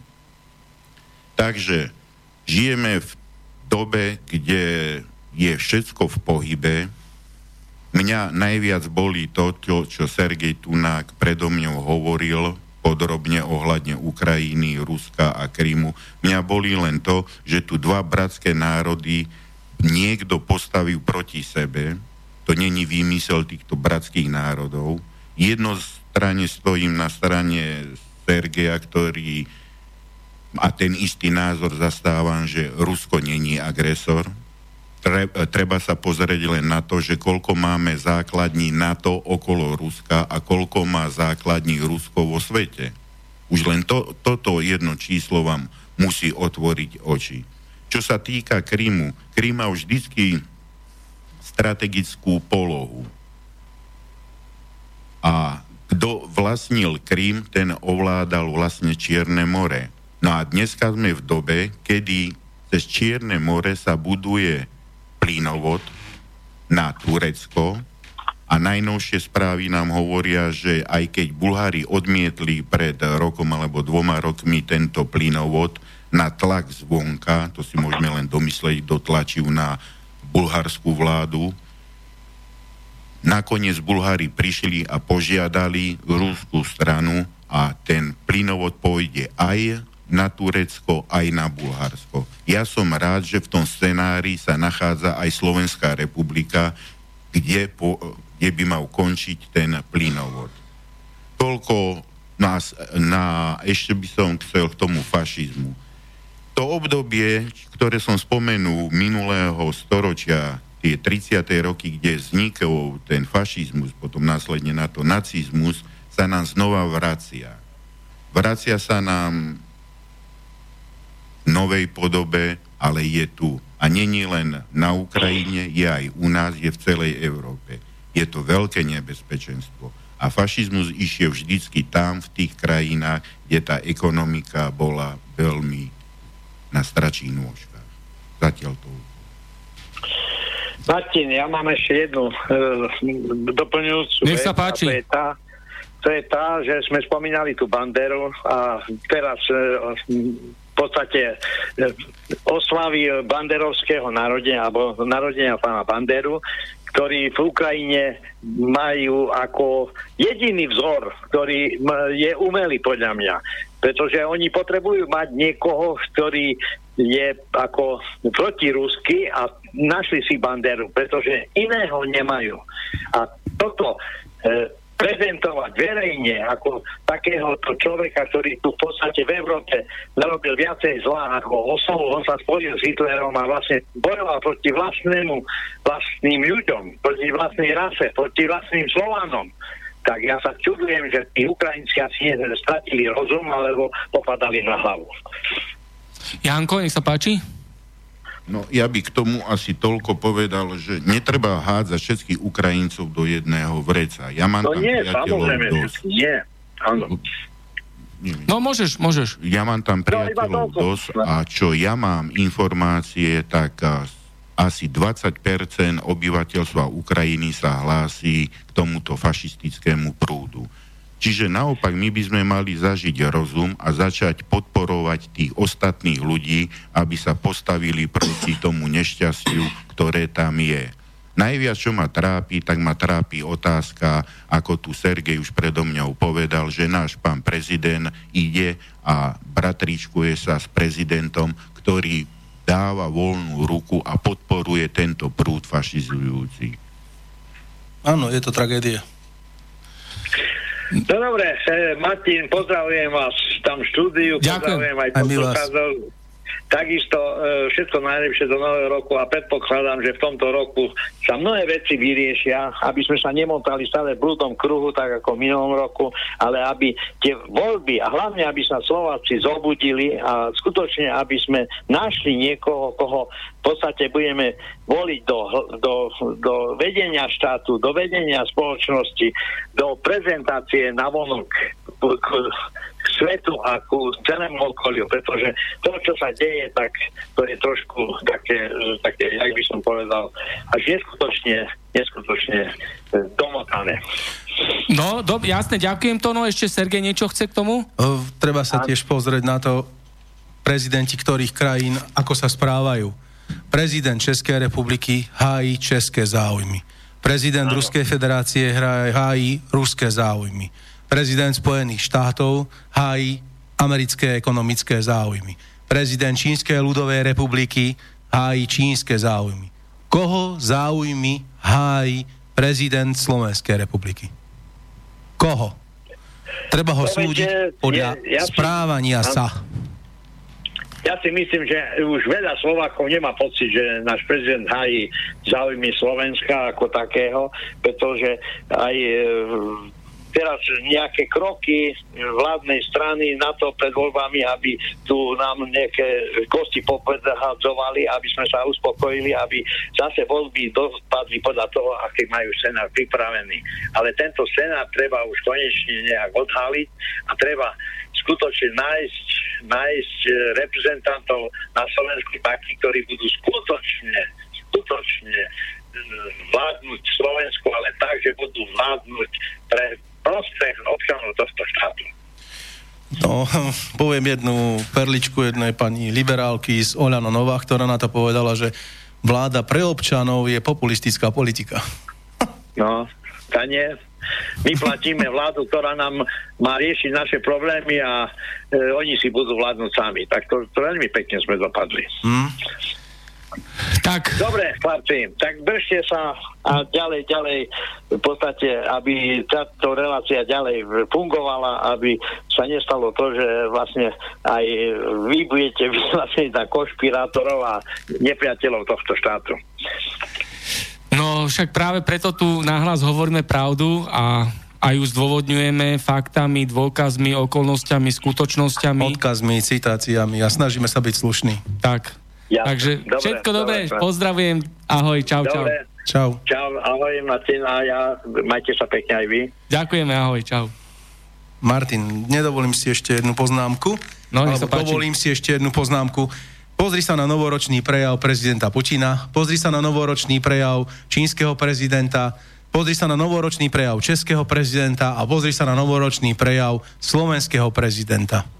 Nech si urobí každý sám názor, kto ako hájí, bojuje a zastupuje národ, pretože prezident je hlava štátu, hlava národu.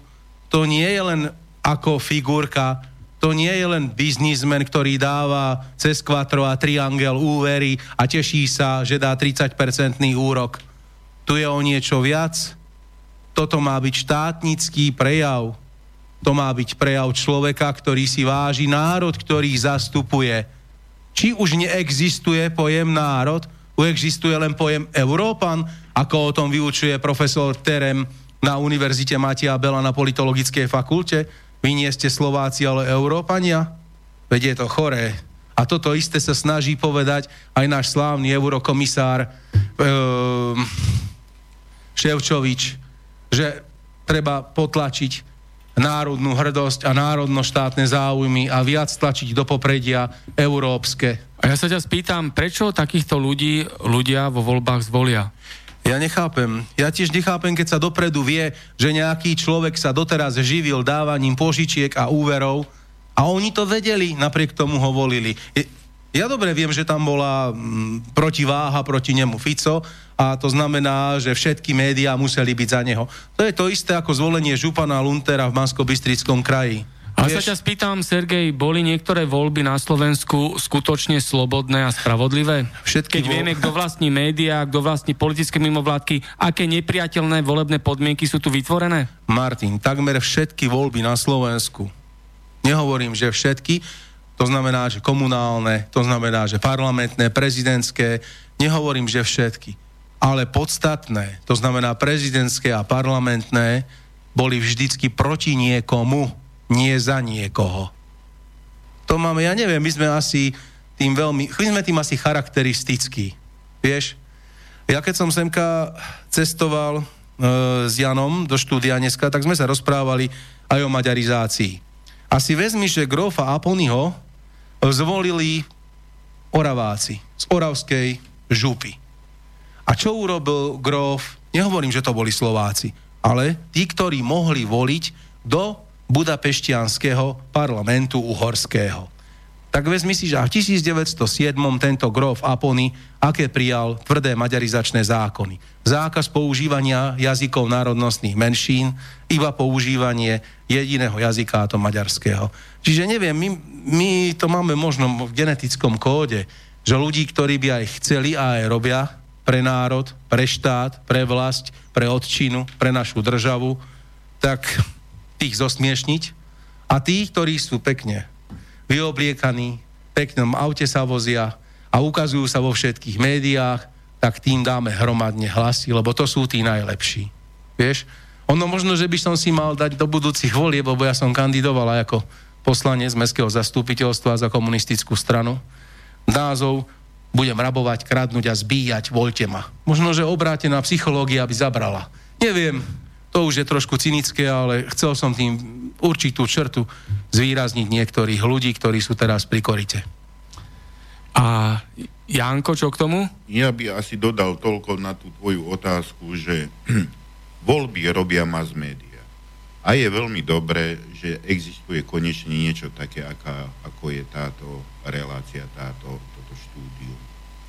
Slobodný vysielač, ktorý hovorí inakšie, ako je zaužívaný trend. A nečudujte sa tým ľuďom, že tí ľudia sú manipulovaní. Každý nemá času toľko čítať a toľko vnímať a analyzo- analyzovať celú situáciu, že čo sa deje. A nemá ani tie informácie. Ak je len jednostranne informovaný, no tak potom nám dopadajú tak voľby, ako nám dopadajú. A na, ešte na záver tejto otázky by som asi povedal, že pre mňa posledné voľby komunálne boli tragédiou. A tragédiou v tom, lebo iné som nečítal a nepočul, že vyhrali sami nezávislí. A kto je vlastne nezávislý? Ja položím otázku. Zoberme, nech je tisíc eur mesačný príjem tak občanov. Čo hovorím viac, Nadnesenie. nadnesenie viacej, ako, ako je realita. Áno. Skadial tí poslanci, toľko poslancov, ktorí kandidovali, zobrali toľko peňazí na billboardy, keď vieme, koľko stoja billboardy a na také kampane, aké majú kampane. A potom sa či, dočítate, že tu sa stal poslancom ten a ten a nezávislý. On není nezávislý, on je závislý od toho, od koho zobral tie peniaze. Čiže ja by nedoporučil a keby som mal tú možnosť, tak by som zakázal, aby takíto poslanci, či už mestskí, obecní alebo kdekoľvek sa nachádzali. Presne tak, ja môžem povedať tu v Bratislave, respektíve v Bratislavskom kraji, mnohí primátori a kandidáti na primátorov dali do kampane viac peňazí, ako vôbec za funkčné obdobie, ako primátori zarobia. Mm. Takže uh, ďalej si už ani nemusíme rozprávať o tom, že kto ich financuje, aké mafiánske oligarchie a rôzne záujmy, kriminálne, organizovaný zločin a tak ďalej. Maťo, Áno? a druhý pohľad je tiež ten, že keď má niekto 60 rokov a viac a napíše si, že je nezávislý, pritom vieme, že bol v piatich politických stranách, bol v KSČ, VPN, HZDS, SDKU, Smer SD a teraz, ja neviem, SNS a už je zrazu nezávislý. Je to také dosť zvláštne, keď bol niekto v troch, štyroch politických stranách a stále si teraz si napíše, že je nezávislý. Neviem, podľa mňa by si mohli tí ľudia aj trošku preštudovať o tom človeku, že čo robil posledných 20-30 rokov, čím sa živil, ako žije, ale to zrejme asi nikoho nezaujíma. hm, vieš prečo? Lebo 80% ľudí pozera Markizu a číta Nový čas a tieto médiá slúžia tomuto systému, Hm. tomuto režimu. Preto takí ľudia ani nemajú šancu získať objektívne, pravdivé informácie a naozaj oprávnene potom veľa ľudí hovorí, že je tu mediokracia. Áno. Že médiá tu určujú, čo si majú ľudia myslieť, čo majú robiť, Vieš, Martin, čo majú rozprávať. Pozri sa, bavili sme sa pred reláciou ešte o Sýrii. Vezmi si, Rusi urobili obrovskú, obrovskú pozitívnu prácu v Sýrii. Odstránili islamský štát. Z 95%, možno z 98%, islamský štát už v Sýrii neexistuje. Nikto im za to oficiálne nepoďakoval. Predtým, než tam prišli Rusi, tam 4 roky v úvodzovkách bojovali Američania. Všetci veľmi dobre vieme, ako prišiel vojenský konvoj, zbranie určené umiernenej opozícii, tá ich automaticky hneď odovzdala islamskému štátu. Pod záštitou, že boli sme ozbíjani, obrali nám ich. No nemôžeme za to, že nám ich ukradli. Vieš? A takto to šlo 4 roky, až 90% územia Sýrie patrilo islamskému štátu. Rusi urobili kus dobrej roboty, nikto sa im za to nepoďakoval. Teroristi z islamského štátu kľudne môžu byť aj v Európskej únii a kľudne mohli prísť aj medzi tou hlavnou utečeneckou vlnou v roku 2015, kde ich prišlo milión a pol. Nie len ja si to myslím, ale aj plukovník Andor Šandor, generál Andor Šandor, takisto plukovník Martin Koller. Veď títo vojenskí experti o tom stále vojensko-policajní experti o tom stále hovorili, že najdôležitejšie je bezpečnostné hľadisko. A nikto tých ľudí nepreveroval, proste hromadne sem prišli. Islamský štát mal svojich zástupcov aj na Ukrajine, ktorí takisto bojujú na Dombase. To bol cieľ a prešli aj títo ľudia karanténou. Však nikto nevie, aké choroby sa doviedli do Európy. E, kiahne, e, šarlach, mumps, infekčné choroby proste mohli doniesť. Takisto mohli doniesť choroby, o ktoré tu už sa nevyskytujú, rozumieš? Ale je im to jedno, v podstate tu je len jedno stanovisko v médiách a to vítať moslimských imigrantov za každú cenu. Pomáhať im, ťahať ich semká a rozložiť ich po Európe rovnakým spôsobom a dať im sociálne dávky univerzálne v celej Európskej únii. Je podľa teba islám náboženstvo? Už sme sa o tom veľakrát rozprávali. Islám je oficiálne náboženstvo. Neoficiálne je to agresívna politická ideológia, ktorá sa naplňa v praxi už od 8. storočia ohňom a mečom bez ozmeny. Oni stále poukazujú na katolícku církev, že mala svojich dobyvateľov v Južnej Amerike, v Severnej Amerike, že tu bola inkvizícia, že, lenže treba si tiež uvedomiť, že aj katolícka církev, hovorím to ako oficiálne, ateista a neveriaci. V dobrom to myslím, zohľadňujem tradíciu a historické hľadisko. Rímsko-katolická církev prešla niekoľkými koncilmi. Jedným z takých dosť podstatných bol ten, ktorý reagoval na reformáciu Martina Lutera v tom 1625. Ten trval skoro 20 rokov. A tiež museli reagovať na to, aká je situácia. Keby oni nemohli zostať v stredoveku, oni museli aplikovať nové trendy. A to, akú ranu katolíckej cirkvi uštetrilo osvietenstvo a 18. storočie, tak to definitívne rozhodlo. A racionalizmus, kritické myslenie, veď to je podstata rozvoja Európy ako takej. Kritické racionálne myslenie, to je pokrok. Ja, nikto, ja, ne, ja nespochybňujem otázku viery ako takej, veď je to základné ľudské právo, ale spochybňujem to, že islám sa nevyvíja. A pán Matovič do, v Národnej rade Slovenskej republiky za peniaze daňových poplatníkov Slovákov obhajuje islám a hovorí, že je rovnaký ako kresťanstvo? No, ja len k tomu poviem, že Rakúsko ako prvé v Európe oficiálne vyhlásilo, rakúska vláda, že islám nie je náboženstvo, ale islám je politická ideológia Takže to bol významný krok a významné gesto pre celú Európu. A spýtam sa vás, obidvoch, aj teba, Sergej, aj teba, Janko, čo sú najväčšie hrozby pre demokraciu? V súčasnosti, alebo v blízkej budúcnosti? No, poprvé, náboženstvo, fanatické náboženstvo, postavené na dogmách, ako je islám. Rozumieš? To, že je to najdôležitejšie, pretože rozdiel medzi moslimom a a akýmkoľvek iným náboženstvom je, že pre moslima je vždy prvé a posledné náboženstvo. To je pre ňo to najdôležitejšie. On aj keby od hladu skapína, vždy sa pomodlí. Rozumieš? Je to pre ňo to najdôležitejšie. Je to v príkrom rozpore, lebo vieš, preberali sme Rusko a Sovietský zväz. A keď si vezmeš, Janko, dokončím a hneď budem môcť. Uh, preberali sme politiku Sovietskeho zväzu. Vezmi si Afganistan. Prečo boli sovietské vojska v Afganistane? Oni tam neboli z toho istého dôvodu, ako tam sú Američania dneska. Oni tam neboli z toho istého dôvodu, ako sú Američania v Iraku. Oni tam neboli z toho istého dôvodu, ako sú Američania v Kosove. Boli tam jednoznačne pomoc Demokratickej republike Afganistan v rozvoji práve proti Talibanu a proti mužahedínom a práve proti dogmatickému islamu, ktorý bojoval proti štátnemu zriadeniu, ktoré umožňovalo rozvoj, rozvoj tých občanov. Veď si vezmeš, za prvé tam prišli na oficiálne pozvanie vlády. Rozumieš? Neskôršie to aj premiér Nadžibulách potvrdil. Tam ich bolo viac, ale to pozvanie sa stále potvrdzovalo.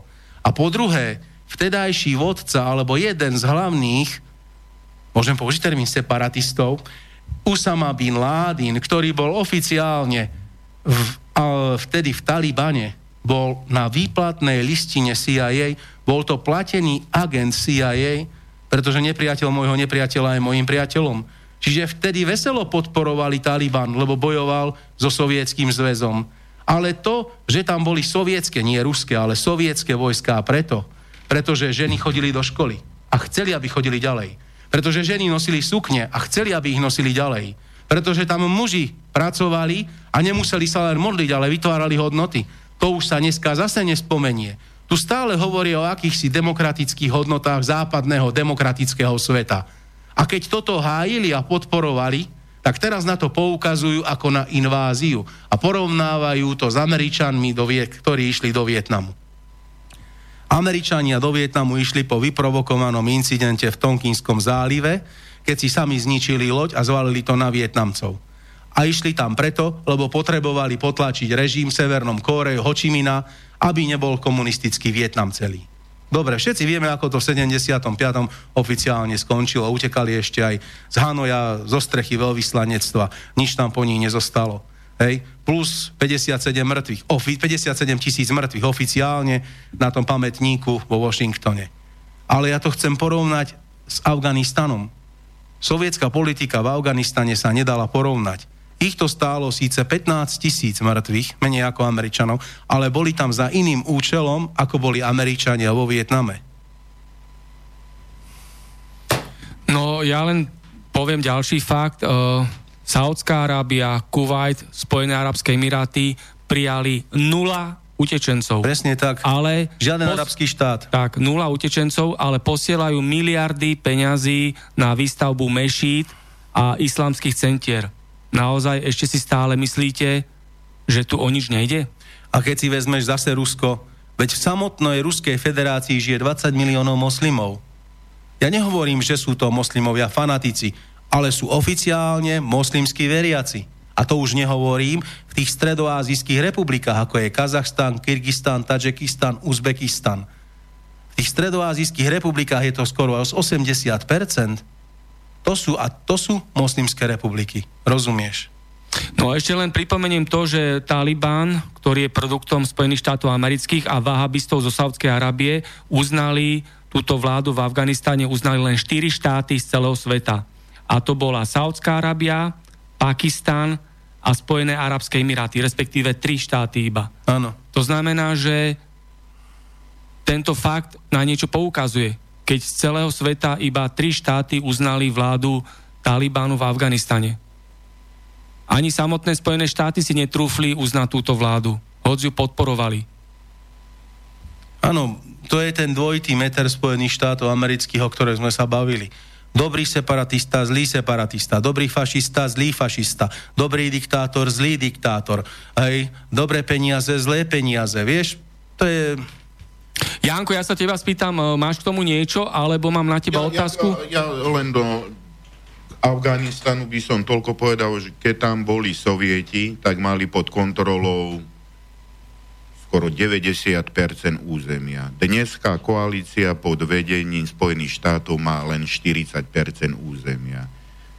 Keď to sledujete, tak ja neviem, či smiať alebo plakať, na, vtedy podporovali Američania Talibán a dneska je iný úhlavný nepriateľ. Zase nech si každý dá k tomu odpoveď. Čo sa týka islámu a náboženstva, je veľmi pekný príklad táto Sýria, čo sa vlastne deje tam dole. Viete veľmi dobre, že oni sa delia na tie dve základné skupiny a to sú tí šíti a sunity. Áno. Máte krajiny, ktoré sú sunnické, máte krajiny, ktoré sú šítske. Irán je šítsky. Irán je šítsky, Saudská Arábia sú sunity. Áno. To sa stretáva potom aj v tej politike v danom regióne. A tá Sýria, a tá Sýria kto, o, o ktorej sa tu bavíme, chudina si to všetko musela vypiť e, celú túto situáciu, ktorá dneska je zase v pohybe. Lebo ak mám to dobre načítané, pôvodne mal ísť ropovod a plynovod z Kataru cez Sýriu na Turecko a mala to byť protiváha proti južnému potoku, ktorý stáva Ruská Áno. federácia. Nepodarilo sa to, nastal ten konflikt, a začali sa byť, hlušiť tí sírčania medzi sebou. Ja si myslím, že to zase nebolo medzi tými obyvateľmi, Nie. ale to bolo vyprovokované silami zvonka. Ke, e, pred reláciou Martin som ti spomenul, bol som v Čečensku. A teraz ma napadla taká doslova perlička, čo som sa tam dozvedel. Už som hovoril o tom, e, že tamto je na klane založené, čiže ten najstarší v tej rodine má rozhodujúce slovo. No a v tej rodine, ktorej som sa nachádzal, kde som bol pozvaný, a to bolo po prvej uh, vojne, ktorá bola medzi Čečenskom a Ruskou federáciou. Pri stole ja som si dovolil položiť otázku tomu staríku ohľadne tohto vzťahu kresťanov a muslimanov. A on mi na to položil proti otázku a opýtal sa ma. Ján, keď sa na kryžovatke stretne kresťan a muslim, kto má prednosť? Ja som sa opýtal, ktorý je starší. Že na tom nezáleží. Ja som vychádzal z toho, že ten má prednosť, to je starší. On mi povedal, u nás je zákon, že prednosť má kresťan. A kvôli čomu? Kvôli tomu, že je to staršie náboženstvo. Takže ja sa až tak nekúkam na tých, uh, nehážem všetkých do jedného vreca tých muslimanov, že aj tam sú pozitívne prvky, že nemôžeme len teraz nenávisť a my musíme nájsť kompromis a musíme začať komunikovať. My nemôžeme takto ortodoxne sa k tomuto všetkému stavať, lebo to nikdy nebol, neviedla cesta k upokojeniu situácie. Ja sa ťa spýtam, no, Sergej? Doplním ho slovami prezidenta Zemana, hej, že nie každý nie každý moslim je terorista, ale každý terorista je moslim. To je dobré prirovnanie. To povedal Zeman, nie ja. A ja sa ťa spýtam, Janko, o, spomínal si, že si bol aj na ďalekom východe, bol si aj v Moskve. Povedz nám, poslucháčom najmä, čo si si také zaujímavé všimol v Moskve aj na tom ďalekom východe? No, ja chodím tam pravidelne každý rok do Ruskej federácii. Mne je to dobre zhodnotiť po roku, že ako tá krajina či rastie, stagnuje, alebo je, ide dole kopcom. Mám nevestu z Altaja, to je zo Sibíry, dole z juhu, v tom cípe medzi Mongolskom, Čínou a Kazachstanom a z tohto Altaja vyšli aj tých, čo sme sa tu na začiatku bavili, krímsky Tatári. Oni pochádzajú pôvodne stadiaľ. Ja, čo mám poznatky konkrétne z toho Altaja, tak Altajci nedopustia na Rusov krivé slovo. Oni až fanaticky sa hlásia k Ruskej federácii. Keď som pátral po dôvode, že čo, prečo toto všetko je takto zakorenené hlboko v tých Altajcoch, tak tam bola v 19. storočí doslova genocída, kde Čín, Čína napadla Altaj a vyrezala od 10-ročných chlapcov skoro celú populáciu a požiadali ruského cára o pomoc, ktorý ich prišiel a zachránil ich pred čínskou ďalšou genocídou preto ostalo to tak hlboko v, zakorenené v uh, Altajcoch tá Ruska, to Rusko a sú hrdí na to Rusko. Bavíme sa tu o obchodoch, o, bavíme sa, čo som tu počúval, o rôzne ekonomické, obchodné záležitosti. Ja si kladiem otázku, prídem do Ruska, dané sú sankcie voči Ruskej federácii, a ja sa dočítam, že obchod počas sankcií, obchod medzi Ruskou federáciou a Spojenými štátmi narastol o 40% Ja som tomu prestal rozumieť, tak Európa vycúva, dodržuje sankcie a obchod medzi eh, Ruskom a Spojenými štátmi stúpne o 40% Hovoríme o zaostalom Rusku ako Rusko sa osamostatnilo, dokázalo za posledné tri roky byť na prvom mieste v predaji obilia vo svete. To sú holé fakty. Áno. Dovtedy sa kričali, že len Ukrajina, Ukrajina, kde sa dokáže dopestovať a zrazu Rusi toto dokážu, že vypestujú najviac obilia.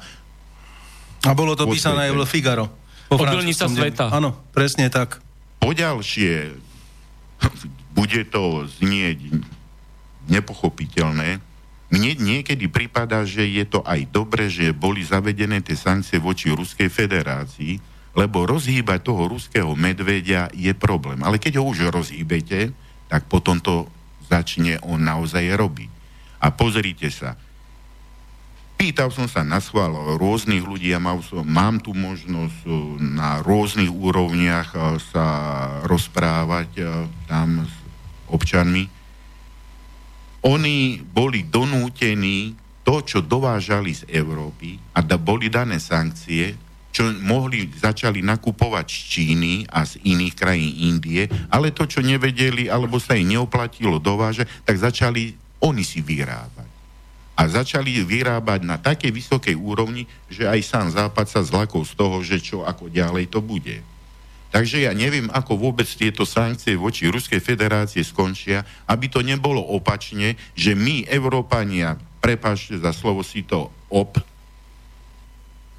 cerkáme a Ruská federácia na to... Mm, presne tak, ako hovorí Janko. Dodám len, že Uh, Gerhard Schroeder to sám povedal, že my si aj tak budeme robiť nezávislú nemeckú politiku voči Ruskej federácii a potiahneme si tú našu vlastnú plynovú rúru z Ruska, kedy budeme my chcieť a urobíme si ďalší prúd, tak ako my budeme chcieť. A druhá vec je, všetci dobre vieme, že Amerika, Spojené štáty americké si v každom svojom kroku sledujú vždy, a toto je dogma, vždy si sleduje svoje vlastné ekonomické, vojenské a politické ciele. Ich nezaujíma vlastný národ, kde je 30 miliónov negramotných ľudí. Ich to nezaujíma. Nie je to ešte, aby ich zaujímali iné národy. Oni si sledujú svoje vlastné ciele.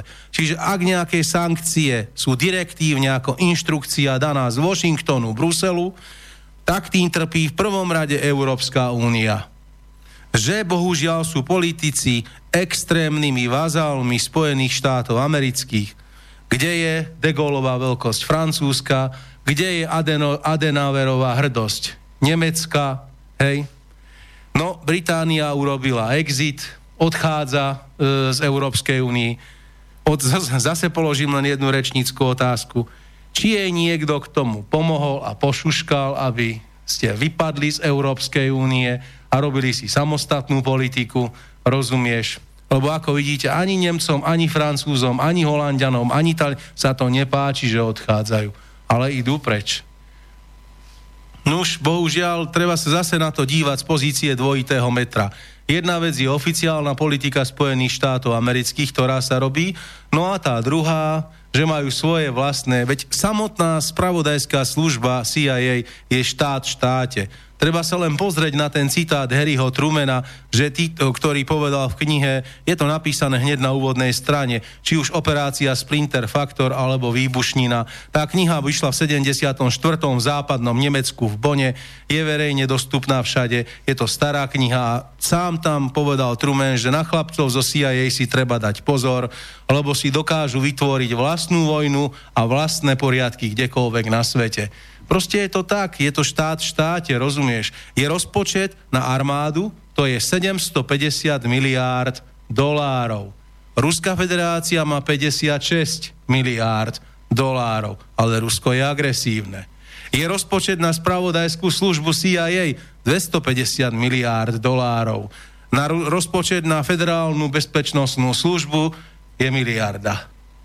Takže ono treba, treba len vnímať v širších súvislostiach tie veci, ale Rusko je vždy agresívne. Ono je to vôbec zaujímavé, že počet základní ruských zahraničí 3. Počet základní amerických 128 oficiálne. Hej.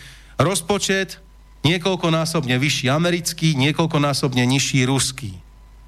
Rusi sa starajú o svoj vlastný národ, Američania nie. Robia si svoju vlastnú politiku v Líbii, Egypte, Sýrii, Iraku, v Kuvajte, v celom Perskom zálive, v Indonézii, v Japonsku. A ešte by sme sa mohli vrátiť do minulosti, čo robili v Strednej Amerike a v Južnej Amerike? Hej, Samozrejme, augu, napríklad Honduras, Nicaragu, hej, Ekvádor, Chile a tak, tak ďalej. To pretože bo... oni si nemohli dovoliť mať komunistický štát pod zadkom. To si nemohli dovoliť, to bola ich sféra vplyvu tak ako povedal Kennedy, sféra vplyvu Sovietskeho zväzu je východná Európa, stredná a východná Európa, tak naša sféra vplyvu je Južná Amerika. A že, že tam nasadili v 73. plukovníka Augusta Pinocheta, ktorý vyložene vyvraždil ľudí, vyvraždil hromadne, aby tam zbavil vtedajšiu demokraticky zvolenú vládu, rozumieš? Alebo keď si vezmeš Nikaragu, ako si spomínal. Panama, takisto, raz podporovali, potom nepodporovali. Raz Sandinovcov, raz tú druhú stranu. Vieš, je to paradoxné. A na Kube sa im to nepodarilo. Dokedy boli, vezmi si, koľko rokov je už po smrti Fidel Castro a kedy zrušili sankcie voči Kube, že už začínajú normálne obchodovať? Oni sú nezrušené. Nie, sú obmedzené s určitou, pla- sú obmedzené s určitou platnosťou ale nie sú už v takom rozsahu, ako boli 4, takmer 40, čo 40, 50 rokov, odkedy Fidel Castro urobil revolúciu v 59. Rozumieš? A tých, tých štátov v Južnej Amerike bolo strašne veľa, čo chceli mať úplne iné štátne zriadenie, ale to si Američania nemohli dovoliť. Rozumieš? Akurát, že Čína si strážila Vietnam spolu aj so Sovietským zväzom, tak tam neúspeli. V Kóreji tiež neúspeli. A si vezmi, objektívne za to, máme vôbec dneska na svete socialistické štáty? Veď už ani Čína nie je typickým klasickým socialistickým štátom. No, spomínal si tieto rôzne agresie, vojenské invázie. Hey. Grenada, O tom sa veľakrát zabúda, čo napáchali za teroristickú inváziu na Grenádu. Niekoľkodňová, niekoľkodňová vojenská invázia ktorú, dá na ostrov Grenada, ktorá mala ako za úlohu oficiálne oslobodiť uväznených amerických občanov. Študentov. Štu, presne, študentov. Hoci to bola zase dopredu jasná zámienka, kde tam vôbec nešlo o študentov na ostrove, ale o to, že by sa tam bol zmenil režim. No bolo to v roku 1983 a paradoxne najväčšie straty si Američania spôsobili sami sebe, hej, lebo zase tam mali chaos, paniku, bombardovali samých seba. Uh, takže... A druhá vec, vezmi si Veľkú Britániu, veď kde sú Falklandy pri pobreží Argentíny? Kde sú Falklandy v Južnom Atlantiku? Ako ďaleko od Veľkej Británie? A ešte stále si to držia, ako že to je ich zvrchované územie. A pritom sa chceli Falklandy už sami osamostatniť, Pritom už aj Argentína mala záujem o pripojení Falklandských ostrovoch ale to stá... sú zlí separatisti. A, nie, to je jasné, to už sú možno tí neutrálni, vieš. Hej. To sa musíme, vieš, treba sa spýtať prezident, treba sa spýtať prezidenta Kisku, on má v Grasalkovičovom paláci alebo v dome pionierov manuál, kde má napísané kniha pre zlých fašistov, kniha pre dobrých fašistov, kniha pre zlých separatistov, pre dobrých separatistov. A Sorošovci majú ešte ďalšie, dobrí rasisti a, a zlí rasisti. Dobrí rasisti, zlí rasisti, dobrí xenofóbi, zlí xenofóbi. Onom to sa treba spýtať, vieš, alebo potom si počkať a več večer v správach sa dozvieme, toto sú tí zlí, to sú tí dobrí a toto si musíme myslieť, hej? Pozerať prorežimové médiá a vieš, čo si máš myslieť. Prišla otázka do konšpiračného bytu od poslucháča Maca, napísal, pozdravujem do štúdia, prajem všetko dobre do nového roku. Mám len takú škôlkárskú pripomienku. Človek nemusí byť ekonóm, aby pochopil, že pokiaľ sa v USA a v iných krajinách vyrábajú patróny tak tie sa musia aj niekde vystrieľať. To nie sú veci, ktoré slúžia ľudstvu a určitú dobu opotrebávajú, no a potom sa kúpia zás nové. Patrón, ak sa niekde nevystrelí, nemá ho kto zaplatiť a leží na sklade. No a takéto firmy a ich ekonomiky nemajú bez vojen šancu na prežitie. Poslucháč Maco nám napísal, čo... To je tá pravda, vojensko-priemyselný komplex hýbe Spojenými štátmi. Už generál Eisenhower, keď skladal prezidentský slub, tak na to upozorňoval na vojensko-priemyselný komplex. Rovnako na to upozorňoval aj Kennedy a potom to už ako si zaniklo, lebo aj Johnson, aj Nixon, aj Carter, aj Reagan, to boli len figurky vojensko-priemyselného komplexu. Takže z času na čas sa urobí nejaké vojenské dobrodružstvo, Áno. vybombardujú tú krajinu, tam urobia teroristickú inváziu. Ale musí tam ďalej. byť ropa, zemný plyn alebo iné nerastné suroviny, lebo inak tam zaviesť demokraciu nemôžeme. Vieš, na druhej strane, pokiaľ niektoré, niektorí ľudia veria na Deda Mráza, Ježiška, Santa Clausa, tak sú ľudia, ktorí zase veria na to, že americká armáda šíri demokraciu po svete. Čiže v podstate veriť môžeme na čokoľvek, rozumieš? Bájok je habadej, takže je to v podstate na nich, hej? No. No tak uh, máme necelú polhodinku do konca. Uh, čo, dáme si ešte nejakú pesničku? Čo hovoríte? Alebo pôjdeme bez pesničky?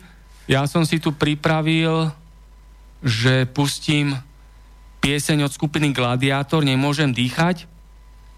A potom by sme pokračovali? Dobre, ja, pusti. Dobre, takže Gladiátor, nemôžem dýchať a potom pokračujeme ďalej. Nech sa páči.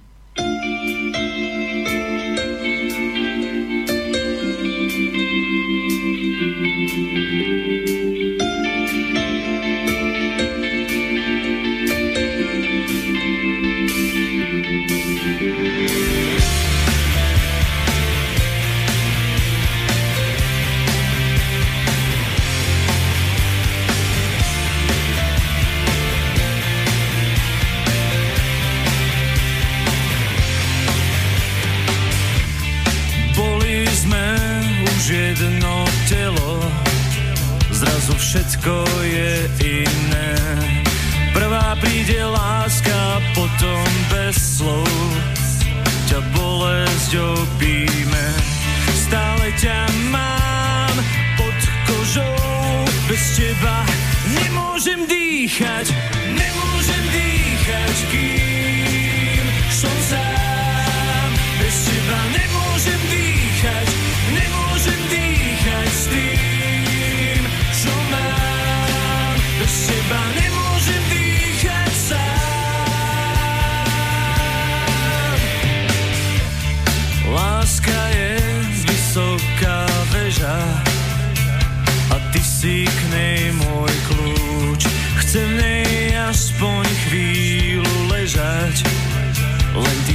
vnášaš do mňa kľud.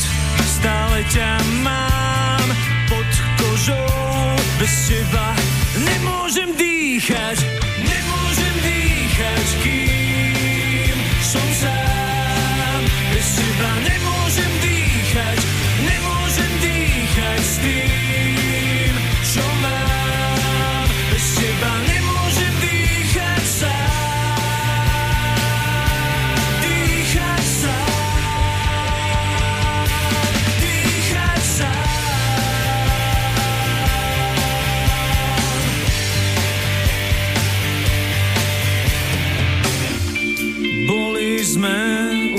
jedno telo, zrazu všetko je iné. Prvá príde láska, potom bez slov, ťa bolesť obíme.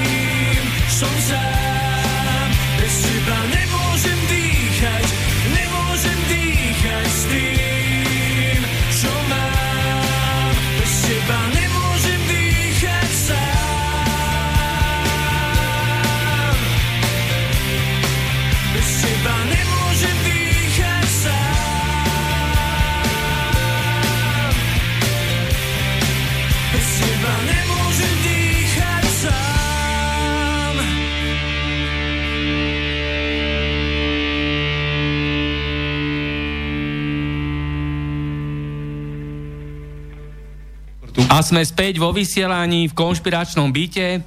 Uh, mám tu mojich dvoch hostí dnes a spýtam sa ich, kto a ako je garantom svetového mieru a akú strategickú úlohu k tomu má. No, Martin, dovolím si otvoriť túto problematiku. Teším sa, že ma Janko doplní. Uh, ja by som začal takto. Uh, po skončení druhej svetovej vojny bola vytvorená Bezpečnostná rada OSN.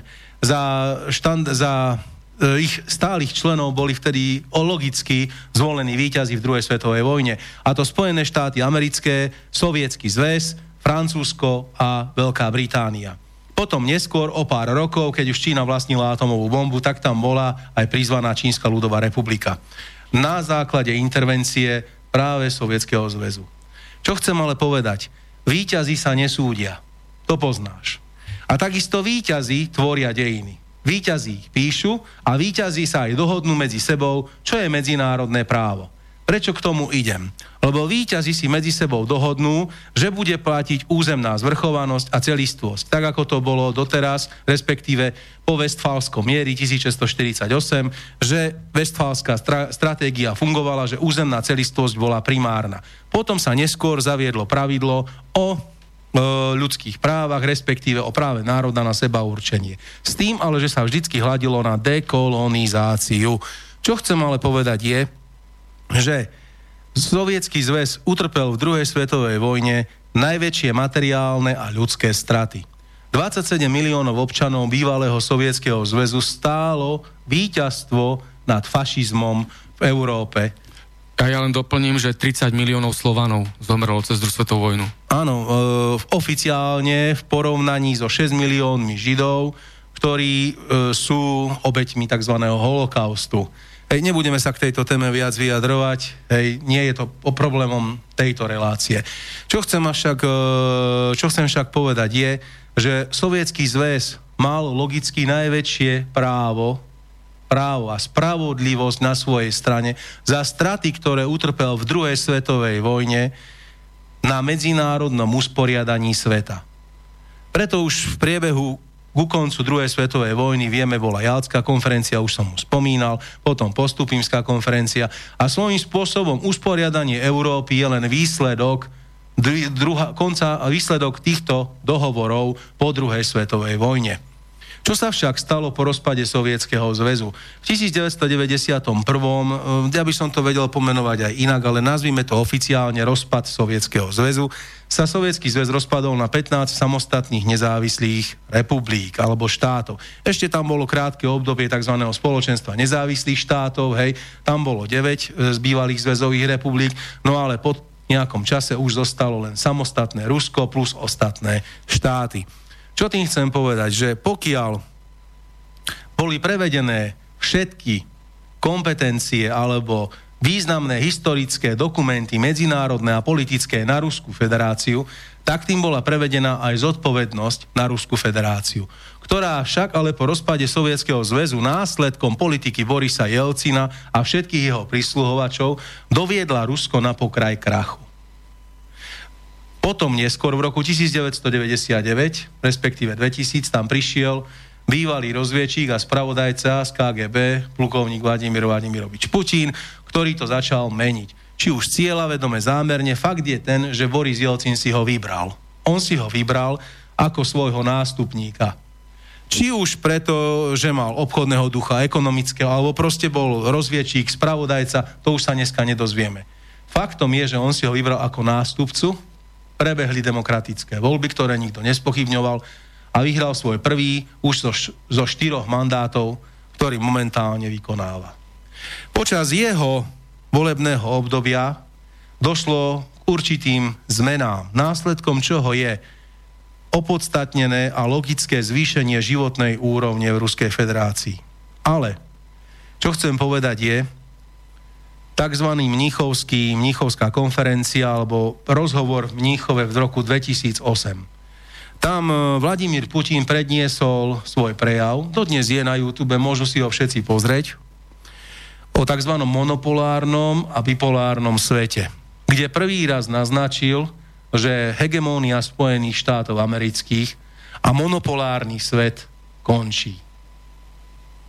Že v lepšom prípade sa bude znova bipolá, bipolárny svet a, lepš- a je vidno, že pokiaľ je rovnováha strategických superveľmocí na svete, tak je aj zabezpečený svetový poriadok a rešpektujú sa medzinárodné dohody.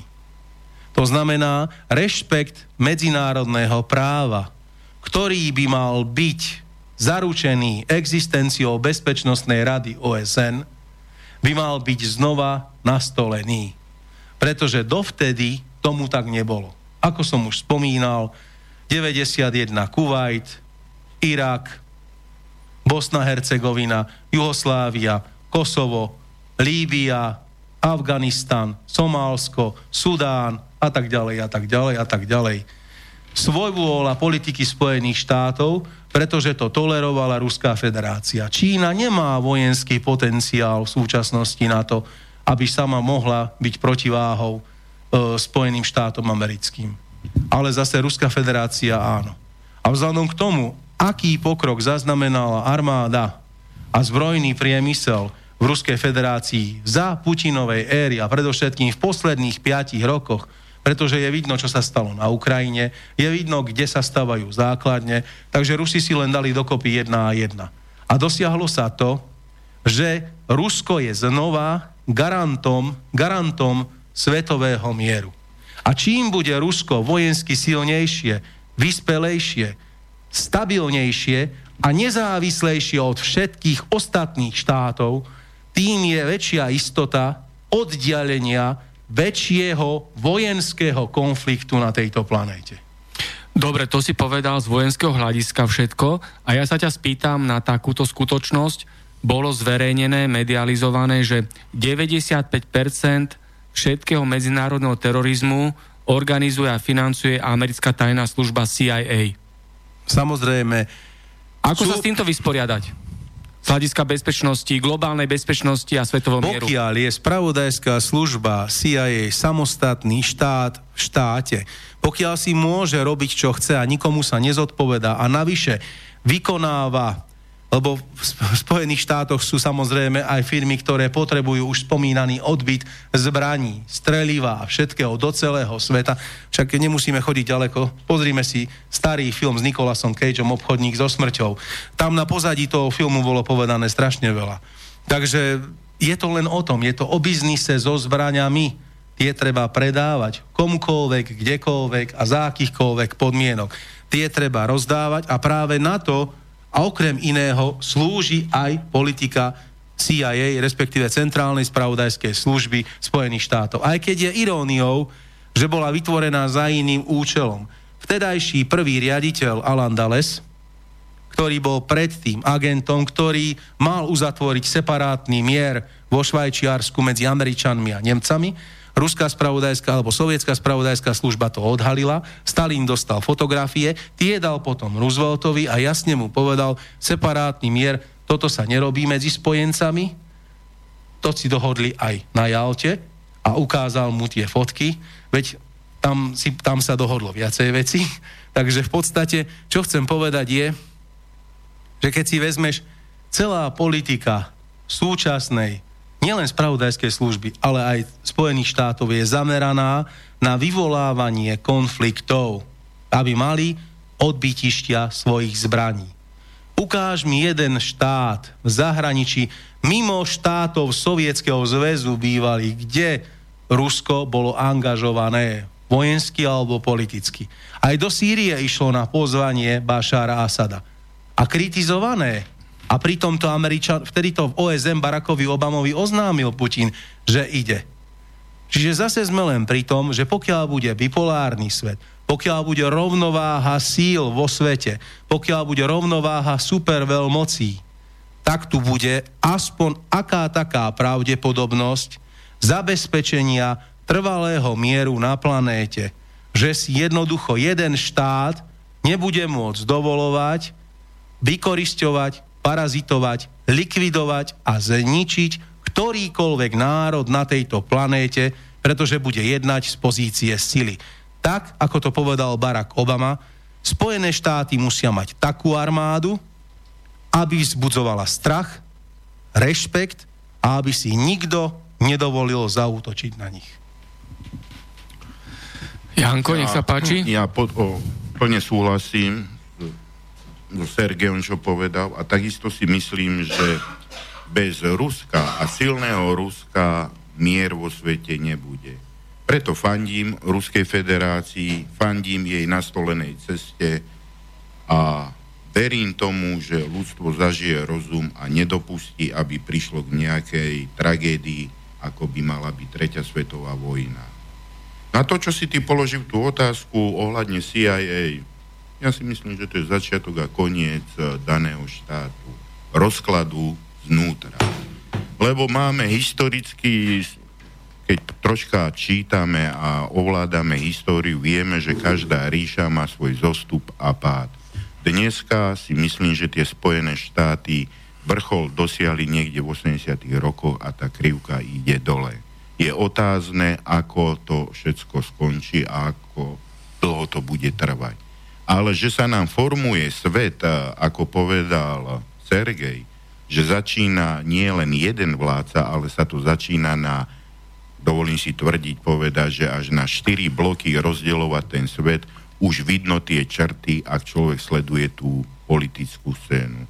Fandím napríklad tomu BRICSu, je to zaujímavé zoskupenie, ako ekonomický, tak aj ľudský potenciál, čo veľmi zohráva v ekonomike rolu. Preto zobuďme sa, otvorme oči a nebuďme konečne Slováci extrémisti, že ideme od jedného mantinelu k druhému.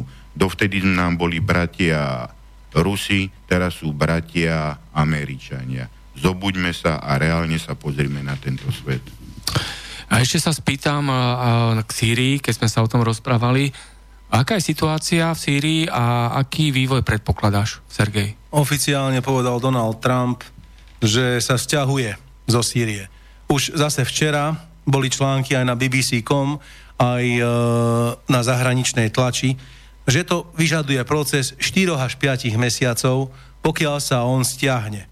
No, myslím si, že nebude to ako v tej rozprávke odvolávam, čo som odvolal a slúbujem, čo som slúbil, alebo naopak. Skôr si myslím, že sa stiahne z tej Sýrie. Už to naznačil. Hoci sa to americkým vojenským jastrabom a deep state, to znamená to pozadie politické, ktoré ho tlačí do vojny s Ruskom, nebude páčiť, ale on si asi zrejme tiež zrátal jedna a jedna a Turci majú dneska bližšie k Rusku.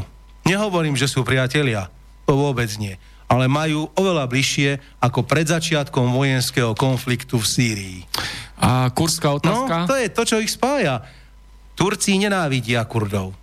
Nedopustia vzni- existenciu vzniku Kurdistánu. Ak im to Rusi zaručia, zase nepriateľ môjho nepriateľa je môjim priateľom, okrem toho kupujú S-400 a možno, že je tam oveľa viac vecí, o ktorých my ani nevieme, tak si myslím, že vzhľadom k tomuto všetkému si to Donald Trump spočítal a Sýria sa podľa môjho názoru do roka úplne oslobodí. Už či bude mať pokoj a že sa tam nevyskytnú teroristické útoky, to, ne, to nedokáže zaručiť nikto. To ti nevedia zaručiť ani vo Francúzsku a vo Veľkej Británii. Ale faktom je, že som presvedčený, že tam už vojna nebude. A taká hypotetická otázka, budúce ohnisko vojnového konfliktu, ktoré bude? Čo predpokladáš? Dúfam, že nie Irán, lebo Irán má podstatne väčšiu armádu. Dúfam, že nie Irán, lebo to by bol veľký problém. A Irán už má dneska oficiálne za spojenca aj Čínu, aj Rusov. Oni s nimi obchodujú, rozprávajú sa, jednajú, majú dobré diplomatické, politické styky. Bol by to problém. Dúfam, že si to Američania rozmyslia a dajú konečne na nejakú chvíľu pokoj, aj keď je jasné, že tie zbranie treba minúť, patróny treba vystrieľať, ekonomiku treba rozbehnúť a na to slúžia práve vojny z pohľadu Spojených štátov amerických. Takže a do nekonečna si tiež nemôžu tlačiť tie doláre. Janko? Ja by ťa znova doplnil ohľadne sírsko, sírskej otázky. Ja hodnotím genialitu, doslova genialitu ruskej diplomácie, čo dokázala urobiť v otázkach a vzťahov medzi Tureckom a Ruskou federáciou. Spomenul si ešte 400. Áno, túto dostanú Turci. Ale v posledných dňoch prebehla správa, že Američania im ponúkajú toho patriota, alebo ako sa to volá, tá podobný systém, čo je... Kompatibilný s NATO. Čiže tam Rusi jednoznačne vyhrali, čo sa týka diplomácie, aby získali tohto v tom regióne do strategického partnera na svoju stranu. Otázka Kurdov, to je asi okolo 25 miliónov obyvateľov, ktorí žijú v Turecku, v Sýrii, v Iráne, v Iraku. Je to veľké, veľký počet obyvateľov a není to jednoduché dohodnúť sa, že čo, či usporiadať im štát, alebo im dať autonómiu. Viete veľmi dobre, že Trump uh, prislúbil, že im dá, že pomôžu Spojené štáty pri vytvorení nezávislého Kurdistanu. No po odchode vojsk Spojených štátov zo Sýrie ja si myslím, že z toho nebude nič. A táto otázka Kurdov ostane v rukách a, Turkov a Rusov. Takže nebude to až tak rýchle ukončenie tohto celého konfliktu, ktorý je v tomto regióne, ale smer je daný. A minimálne na úrovni islamského štátu by mohol byť v Sýrii na dlhú dobu pokoj. Už, že majú svojich ľudí v Európskej únii, že majú svojich ľudí v Turecku, v Iraku, to je bohužiaľ tak. Dobre, tak blížime sa do záveru, do finále. Ďakujem pekne, že ste prijali pozvanie do konšpiračného bytu. Aj my ďakujeme tebe a hlavne ďakujeme poslucháčom, že si našli čas a vypočuli si nás. Výborne. A na záver povedzte také záverečné posolstvo, záverečné slova, máme nejaké necelé dve minútky do záveru. Sergej, nech sa Ja- páči. Ja to už... Vieš čo? Ono bude stačiť, keď budú ľudia kriticky myslieť. Keď nebudú brať každú informáciu ako fakt. Nech si čítajú, nech sa zaoberajú, nech majú spustu informačných zdrojov, to je super. Ale hlavne nech každú informáciu, ktorú dostanú, neberú ako fakt, skôr nech ako ďalšiu informáciu do mozaiky informácií. Nech myslia. Treba naučiť ľudí myslieť, ako povedal Gottwald. Nič viac. Tak to bol Sergej Kováčik, stredoškolský učiteľ, geopolitik a bývalý vojak. Janko, Martin, v prvom rade chcem poďakovať tebe za to, že som mohol byť v tomto štúdiu. Chcem popriať uh, veľa úspechov tomuto rádiu, lebo je to veľmi dobré, aby existovalo, ako som to už aj na začiatku povedal, aj protiváha proti súčasnému trendu, ktorý je tu. Čiže popriať tomuto štúdiu a tým ľuďom, ktorí budujú to a neboja sa postaviť eh, čelom proti nechcem mrzko povedať, ale tomu marazmu tých uh, našich masmedi- v tej našej masmediálnej politike na Slovensku. Tak ako Sergej povedal, ľudia nech sa im otvoria oči a nech začínajú čítať aj iné správy, nie len tie oficiálne a nech si urobia sami úsudok. No a popriať zdravie, šťastie a aby tie voľby, ktoré sú pred nami, aby dobre To budú zvážili, veľmi dôležité voľby. aby zvážili, Prezidenta. že komu odozdajú hlas. A na to je aj toto rádio, Hm. aby pomohlo ľuďom sa zorientovať. Ďakujem. Ďakujem. Ďakujem aj ja. To bol Jan Kašica, bývalý predseda Kubánsko-slovenskej spoločnosti, súčasný člen Slovensko-ruskej spoločnosti a terajší tajomník oblastnej organizácie Slovenského zväzu protifašistických bojovníkov. A spoza mikrofónu sa lúči Martin Bavolár. Všetko dobré z Bratislavy. Táto relácia vznikla za podpory dobrovoľných príspevkov našich poslucháčov. I ty sa k ním môžeš pridať. Viac informácií nájdeš na www.slobodnyvysielac.sk Ďakujeme.